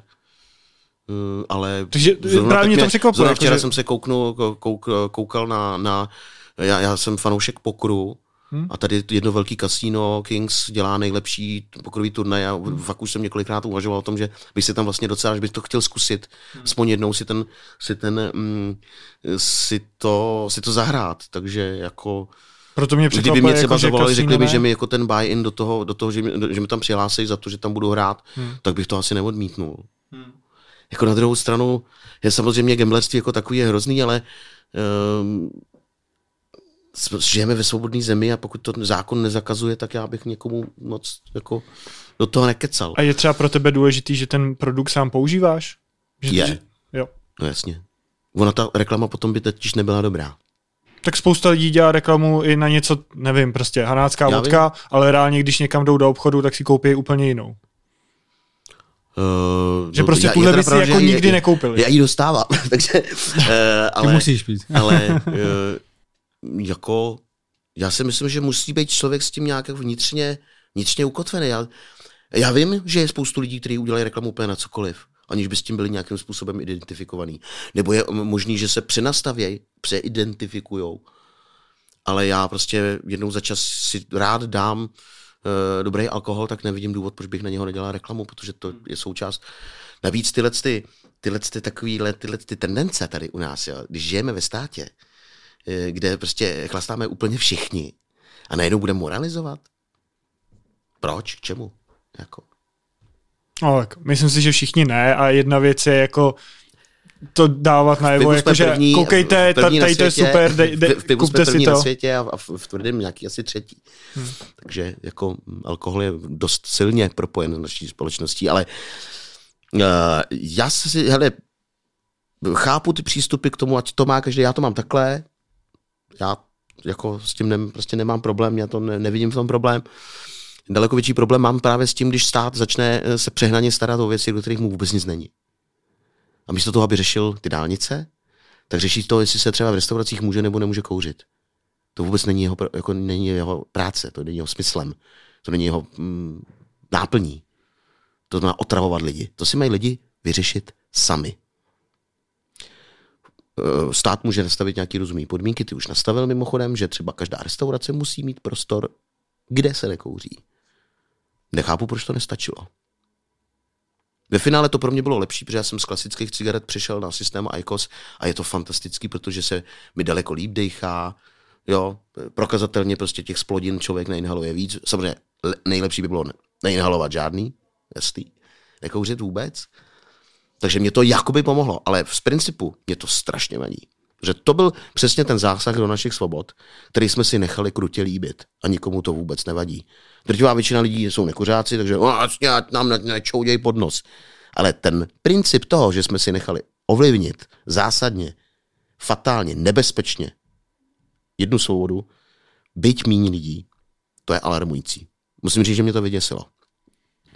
Pak kde jsou ty hranice svobody, když většinu lidí to jako obtěžuje? Jsou nekuřáci. Jak, protože mě to obtěžovalo. Většinu lidí obtěžuje? No, no ty si říkal, většina lidí no. jsou nekuřáci a možná je to nějaká moje bublina, ale lidi kolem mě no, a já sám jsem, jsem z toho byl... Chodit, ale ty máš možnost chodit do nekuřáckých restaurací. A nebo má stát razantně vymáhat to, že všechny restaurace musí mít uh, prostě prostor, kde se nekouří, který musí mít určitý parametry odsávání a tak dále. Stačí, stačilo jenom dodržovat ten zákon, který tady platil. Jak to funguje? No, tak to by pak zase měl být oddělený ten naopak kuřácký, aby ty nekuřáci neprocházeli tím kuřáckým. Klidně. No. A... Klidně. To je jedno. Ale jelikož ti to vadilo, tak si chodil neustále do prostoru, kde se hulilo. No neustále ne, ale nevyhnul jsem se tomu. Proč? Protože to byla asi velká většina. Protože jsi šel... I tvojich protože... kamarádů, se kterým asi chodil chlastat? No, protože stačilo, aby v tom velkém prostoru tam byla ta menšina, ale ta ho dokázala zakouřit, že ta většina vlastně to tím chápu, byla obtěžována. To chápu, to chápu. Takže vlastně menšina obtěžovala většinu. Jo, uznávám, proto tady existoval zákon, který fungoval. A jestli fungoval špatně, tak stát selhal v jeho vymáhání. Ale je samozřejmě jednodušší a populističtější to všechno svést na kuřáky. Když tu, když tu svobodu vezmeš té menšině, tak máš furt pocit, že to je v pohodě, protože většina je v pohodě. Ale každý sejmutí jakýkoliv svobody znamená útok i na tu většinu. Protože kde to skončí? Za chvilku, a to ne, hele, už, se, už jsou tady ty tendence. Začne, hned na druhém místě je cukr po nikotínu. No já si říkám, jestli to jsou ty to, svobody, které byly jako na, který byly nastavený, nebo by si tu další svobodu je alkohol, ještě jako rozšířil. Další alkohol, jo, to půjde. No jasně, ale kde je ta hranice? Jestli to jsou svobody, co už byly takhle, jako ta že jsme na ní zvyklí. Ta hranice je tam, že v momentě, když tady byl antikuřácký zákon, tak ulice měly být plný lidí a plný i nekuřáků, kteří měli říct ne, v žádném případě. Jinak budete mít velký problém s náma se všema. Protože ono to začne tím, že, to že, že začnou brát jenom ty, jenom ty židy z těch baráků. A drtivá většina lidí řekl, no, oni nás teď jako sráli tady a otravovali. Ne, mě zajímá, a mě jako, je ta už svoboda. Nikoho nezajímá. A tam to právě začíná. Hmm. Ty, ty jako by říkáš, že se, že se bojíš, že se to přesune, já nevím, říkáš na cukr, alkohol. Nebojím, to vím. No dobře, vím, ale, tendence, ale kde je ta svoboda? Je jestli to jsou jako na věci, které předtím byly teda v pohodě, nebo by si to naopak rozšířil tu svobodu, jakože říkáš, tak tady alkohol, ten, ten je braný jakože OK, ale teď, teď se může začít brát, jakože, že je to něco špatného. Tak co jiný jako látky? Ale eh, marihuana by měla být legalizovaná už dávno. To je eh, nejmírnější hmm. ze všech drog. To je, to je jako nesmysl. Jo. Právě v zemi, kde hranice? Se tak chlastá, eh, je zakázaná eh, konzumace marihuany. No to je absurdní. Jo. Neznám, neznám jediný m, dva lidi, kteří eh, jenom zulený bez alkoholu by se porovali. To neexistuje. Nebo, nebo, nebo dělali nějakou rotiku. Eh, to je velice správná otázka. Dobře si zacílil, protože chápu, kam míříš. Hele, největším problémem, na to se všichni shodnou, u tvrdých drog, nejsou tvrdý drogy jako takový a jejich uživatelé paradoxně, ale ten organizovaný zločin, který s tím souvisí. To znamená, že jsou to v podstatě bilionový jakoby úniky peněz černých. A jak nejlepší způsob, jak zlikvidovat ten organizovaný zločin, je ty drogy zlegalizovat. Já vím, že co říkám teďka je jako extrémní a nej, nejtvrdím, že jsem si stoprocentně přesvědčený o tom, jestli to udělat. Ale určitý způsob nějaký jako kontroly, že je evidentní, že pro určitou, určitý procento lidí bohužel ty tvrdý drogy stejně vždycky budou zajímavý. Je to hrozný a já strašně doufám, že se tomu moje děti vyhnou, stejně jako jsem se tomu vyhnul já. Ale ten boj je nekonečný. A ty cesty toho boje uh, jsou různý. A mám takový pocit, že tu ještě nikdo nevyzkoušel. Je to absurdní, samozřejmě asi absurdní píšlenka, že by prostě si mohl koupit prostě kokain v, v, v každém papírnictví, ale dejme tomu nějaký určitý kontrolovaný prodej pod kontrolou brutální státu v lékárnách. Nevím. Jak myslíš, že by je to, to asi hodně extrémní. Ale... Je, je to extrémní, jasně. Určitě jsou odborníci, kteří by dali nějaký pro, nějaký proti. O tom by se asi dokázali bavit hodiny. Spíše, jak, jak si myslíš, že by to vypadalo? OK, zmizel by, zmizel by ten černý trh, to znamená, že nějaký ty, tyhle ty kartely a tyhle ty věci, to by všechno jako zaniklo. Teď vlastně bylo by to normálně prodávané. No, jako každý... Ono by to právě nezmizelo. To je to, co si lidi myslí. Protože vždycky by byl někdo, kdo by si to nemohl koupit. Neměl by věk, nesplňoval by nějaký ty podmínky, protože ten stát by to nějak musel nastavit. A tyhle lidi by pořád o to měli zájem. A když si to nemůžou koupit ilegálně, hmm. tak vždycky se najde ne, někdo, kdo by to bylo to třeba na, na legálním trhu, by to bylo levnější. Třeba. Tady se řešilo to, že, že by byla legální uh, marihuana, konopí tady, ale jenom pro obyvatele České republiky. No tak jakože, že aby sem nejezdili ty turisti si sem zahulit a takhle. No, jo, tak přijedou. No, no jasně, ale no, kdyby to, to takhle bylo, radili. Tak pořád tady budou prostě ty díleři na Václaváku, protože komu to, to hlavně prodávají? Turistům, že? No, samozřejmě, no to jsou právě, protože jak ti říkám, jakmile se do toho začne montovat stát, tak to skoro vždycky skončí, protože ten stát je málo kde osvícený. Prostě bohužel, třeba v tomhle tom je třeba úžasná země Holandsko, kde prostě právě jenom, že hele, chápeš to, tam, tam je schopen premiér odstoupit proto, protože prostě prosazuje nějakou, nějaký zákon o veřejné dopravě. Jo, a opozice je razantně proti a on řekne, jakmile se na tom neshodneme, tak prostě já to nemůžeme dál dělat a odstoupí. Jako, chápeš to, to jsou prostě jako lidi, hele, my, ano, jedna věc je ta, že ono jako furt nadávat na bolševiky se zdá už dneska po vlastně třiceti, více jak třiceti letech jako, jako, jako, jako, jako trošku alibistický, jako srabácký.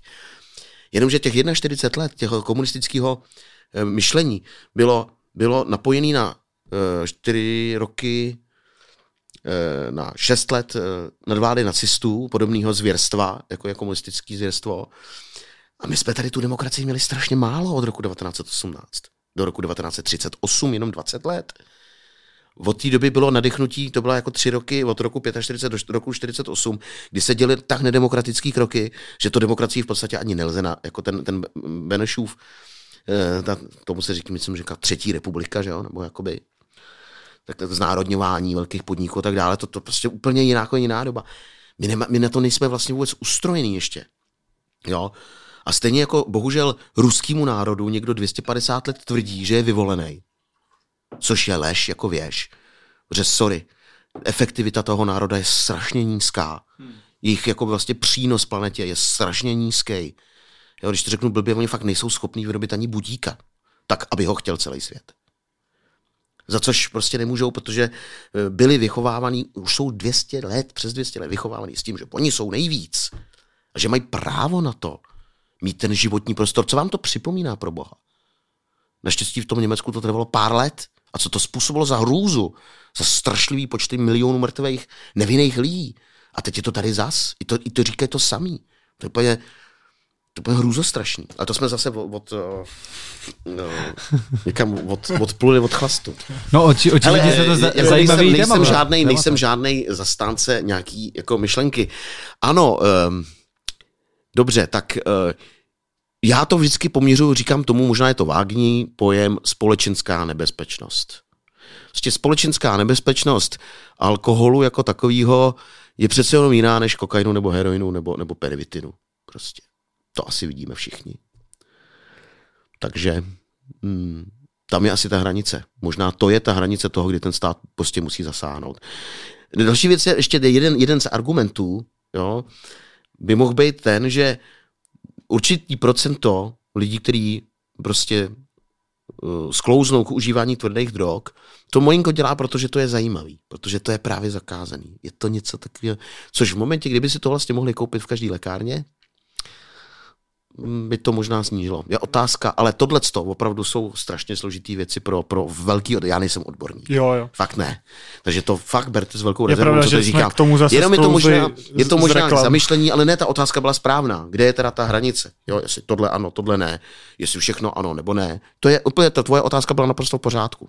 To je jako, to je v pohodě. Ale možná ta hranice je právě určitá společenská nebezpečnost pro nás, pro všechny. A ta je u kuřáků nízká. A hlavně začalo se to dít v momentě, kdy ten trh si to začal řídit sám.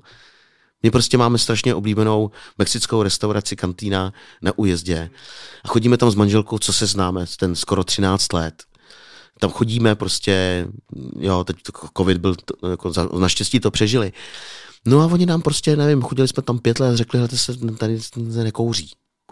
A já, ježišmarja, proč? No my jsme se prostě rozhodli, víme, že prostě to, to je tak jako zaprvé, my sami to vlastně nemáme rádi, smrdí to tady, zjistili jsme si, že vlastně tě, ta klientela je to tak jako možná, možná lehce, lehce trochu víc nekuřáků, ale tak, ale jak jsme si řekli, že to prostě uděláme takhle, tak se nezlobte. Já jsem říkal, to vám možná nikdo jako přestane chodit. Říkal, no to zatím se nám to neděje, tak doufám, že se nám to nebude dít ani u vás. Chodíme tam furt dál úplně stejně. Prostě chodíme ven si dát cigárko, i když si ho dneska můžeš dát. Jsou podniky, kde si ho můžeš dávat. Jako. Ne. Prostě to si má určit to jistý míry ten hospodský. A stát tomu musí dát nějaký rozumnej, rozumnej nějaký rámec. Tady je samozřejmě vždycky diskutabilní. To je pravda. Mně se nelíbí ta, možno, ta nemožnost. No, že teď je to tak, že ta menšina nemůže nic. Výsledek je ten, že to stejně dělá, ale před hospodou. Takže lidi, kteří bydlí na toho hospodu, jsou daleko víc nasraný. Ten kous jim jde stejně do, do ksichtů. Těch vajglů je tam daleko víc, protože nikdo neuklízí. Proč by to taky dělal? I to není toho hospodskýho, ne? Co, by, co bychom to po něm chtěli? Takže kde je ten balanc? Myslíš si, že to bylo rozumný? Já si myslím, že vůbec ne. I když z mýho pohledu to rozumný. Mně osobně bylo. Mě to vlastně přinutilo, protože já jsem nechtěl furt chodit ven. Přejít na úplně jiný systém prostě uh, inhalace nikotínu. Takže vlastně super. Ale stejně jsem přesvědčen o tom, že to bylo špatně. A hlavně principiálně špatně. A úplně to, to, to mě úplně vylékalo, to mě šokovalo. Sám sebe jsem, jsem si říkal, tyjo, no, tak to je ale opravdu strašný. Když přišla první vlna covidu, tak vláda poměrně rychle zavřela hranice. Což by bylo v pořádku, kdyby je zavřela směrem dovnitř. Ale ona je zavřela i směrem ven. A je úplně jedno, že je zavřeli vlastně všichni a že si vlastně stejně nemohl nikam cestovat, ani to nikomu moc nenapadlo. Stát si už nikdy nesmí dovolit nikomu, kdo se samozřejmě nedopustil jakého trestního činu, je odsouzený, zavřít hranice směrem ven. To je naše svoboda, sakra. A my jsme si ji nechali, ale úplně, úplně takhle. Nikomu nás to nenapadlo, ani mě to nenapadlo. Mně to celý došlo až po měsíci, kdy už to vlastně rušili. Jsem říkal, ty vado, to je... Tak takhle to funguje. A to si myslím, že jsem člověk, který se o politiku zajímá. Troufám si tvrdit, že mám nějaké ukotvení demokracie, svobody, jsem svobodomyslnej, nechci nikoho otravovat. Nebo myslím si, že to, to je hlavní úkol člověka, moc lidí neotravovat. Uh, a teď jsme najednou všichni úplně dobrovolně, bez jediného pípnutí, jak ovce, šli na porážku. Jak ovce jsme už stáli v té koji. A tam už byla ta gilotina, která takhle sekala jednou druhého za druhým. Protože tam to začíná, tady, v téhle té drobnosti to začíná. A pak se to stane z toho ta hrůza strašlivá. Trošku chmurný konec. No, já tak jsem chtěl zrovna říct, že, že se přesuneme do bonusu, zakončíme to teda trošku chmurně, no, ale... Kolik máme hodin? Uh, to je o půl, hele, musíme kluci končit. Dáme, kolik? Dáme bonus, teďka má, já, já máme na tebe nějaké otázky. Za nejpozději třeba... To úplně nejpozději ve dvanáct bude jít. To stíháme, no, tak to je úplně v pohodě. No, to je, to já mám akorát. V půl jedný bejt u hlavního nádraží. To je úplně v pohodě, to, to stíháme. Jo? Tramvají kousek, tak se jako dozervou. To... A už se mi kroutí do huba, dal bych si cigáro, ale v pohodě. Tady máme stavebně oddělené prostory. Najdeme tady nějaký koutek. My ti moc krát děkujeme. Ne, ne, pozor, pozor, pak je ještě samozřejmě ta další věc, že mimochodem, ale to taky musím říct, je to i v kultuře lidí. Mě by prostě, i když jsem byl kuřák a i když prostě jsem byl v restauraci, kde se kouřet mohlo a sedím u stolu v polední čase a vidím, že vedle mě sedí lidi, tak se jich třeba zeptám, jestli se jim nevadí, že si zapálím cigaretu. Když uvidím, že tam vedle mě sedí jako rodina s malým dítětem, tak si to cigáro prostě nedám, i když je to povolený. Ale samozřejmě spoustu kuřáků se to dalo. Hmm, no jasně, no. Protože jsou, to, protože jsou nevychovaní jako pitomci, že jo. Hmm. Jo, takže ten balanc, ale... To samý ty Weigl, jak jsi to, říkal, no, normální jasně, člověk ano, to jo, taky ano, jako posadil. A normální hospodský tam dá kýbl no, a řekne prostě ale... neházejte to tady, ne. Jako, jo, jako. A no, ne, no. E, mě právě se líbilo, já jsem v Holandsku mluvil, protože prostě v Holandsku je, je jakoby vlastně zákaz kouření ve veřejných prostorách, ale můžou tam být kuřácký hospody, který právě veřejně deklarujou, tady se kouří. Hmm. Takže ta možnost, že můžeš, Mě, jako mě, mě, mě, mě alarmuje, mě přijde fatálně alarmující, že to je znemožněný úplně. Že si třeba kuřáci fakt nemůžou udělat svůj kuřácký klub, kdy budou si prodávat chlast prostě. A, tak jako a, můžou, že? Jsou ty soukromí kluby, ne? No ono to je takový, ale oni to stát to potírá, že jo? Protože jako stát je sice k tomu donutil, ale zároveň to nepodporuje a potírá to, protože to jako nechce. Ale proč si prostě jako... Ale, samozřejmě na vesnicích chlapi na to úplně samozřejmě prděj. A já se jim vůbec nedivím, jako koho to zajímá. Jako. Jsou prostě občas pravidla, se mají dodržovat. To, to je dobrý závěr. Ano. Přesně tak. My ti moc krát děkujeme, že jsi si na nás udělal čas. Ještě nekončíme. Dáme bonus na našem Patreonu, kde se ti lidi Jasně. mohli ptát na otázky, protože dopředu věděli. A vám děkujeme, že nás sledujete, podporujete a určitě Já se taky, pojďte a, podívat a svoboda, na bonus. Prosím, a hlavně svoboda Ukrajině, ať zhyne polonacistické Rusko. Díky. Děkujem. Jde se, ahoj. Já mám tendence trochu opuchávat, jako, takže se malinko snažím kontrolovat si jako stravu, abych jako vyloženě ne, neprask. Zároveň ale pak ty párty, alkohol a také tomu taky moc neprospívá. Neprospívá. No, to pak, jestli se to pak jako nevybalancuje a vlastně není člověk na tom, na tom čem zůstal, ne-li hůř. Takže já jsem sem chodil. To byla vlastně jako opravdu poměrně vážná nemoc, jediná, kterou jsem doposavat jakoby měl. Radek Šťastný, ahoj Matěj, kolik oktáv dokážeš vyspívat a kolik světových jazyků vlastně ovládáš? Já? Ne. ne. Proč? A byl jsem vlastně rád, jak to hodnotí. Byl jsem rád, že to hodnotí tak, jak hodnotí. To je asi ten důvod, proč tam taky seděli. Protože kdyby to bylo blbý, tak tam sedět nebudou. To jsou lidi, kteří to nedělají jenom kvůli penězům. Jako.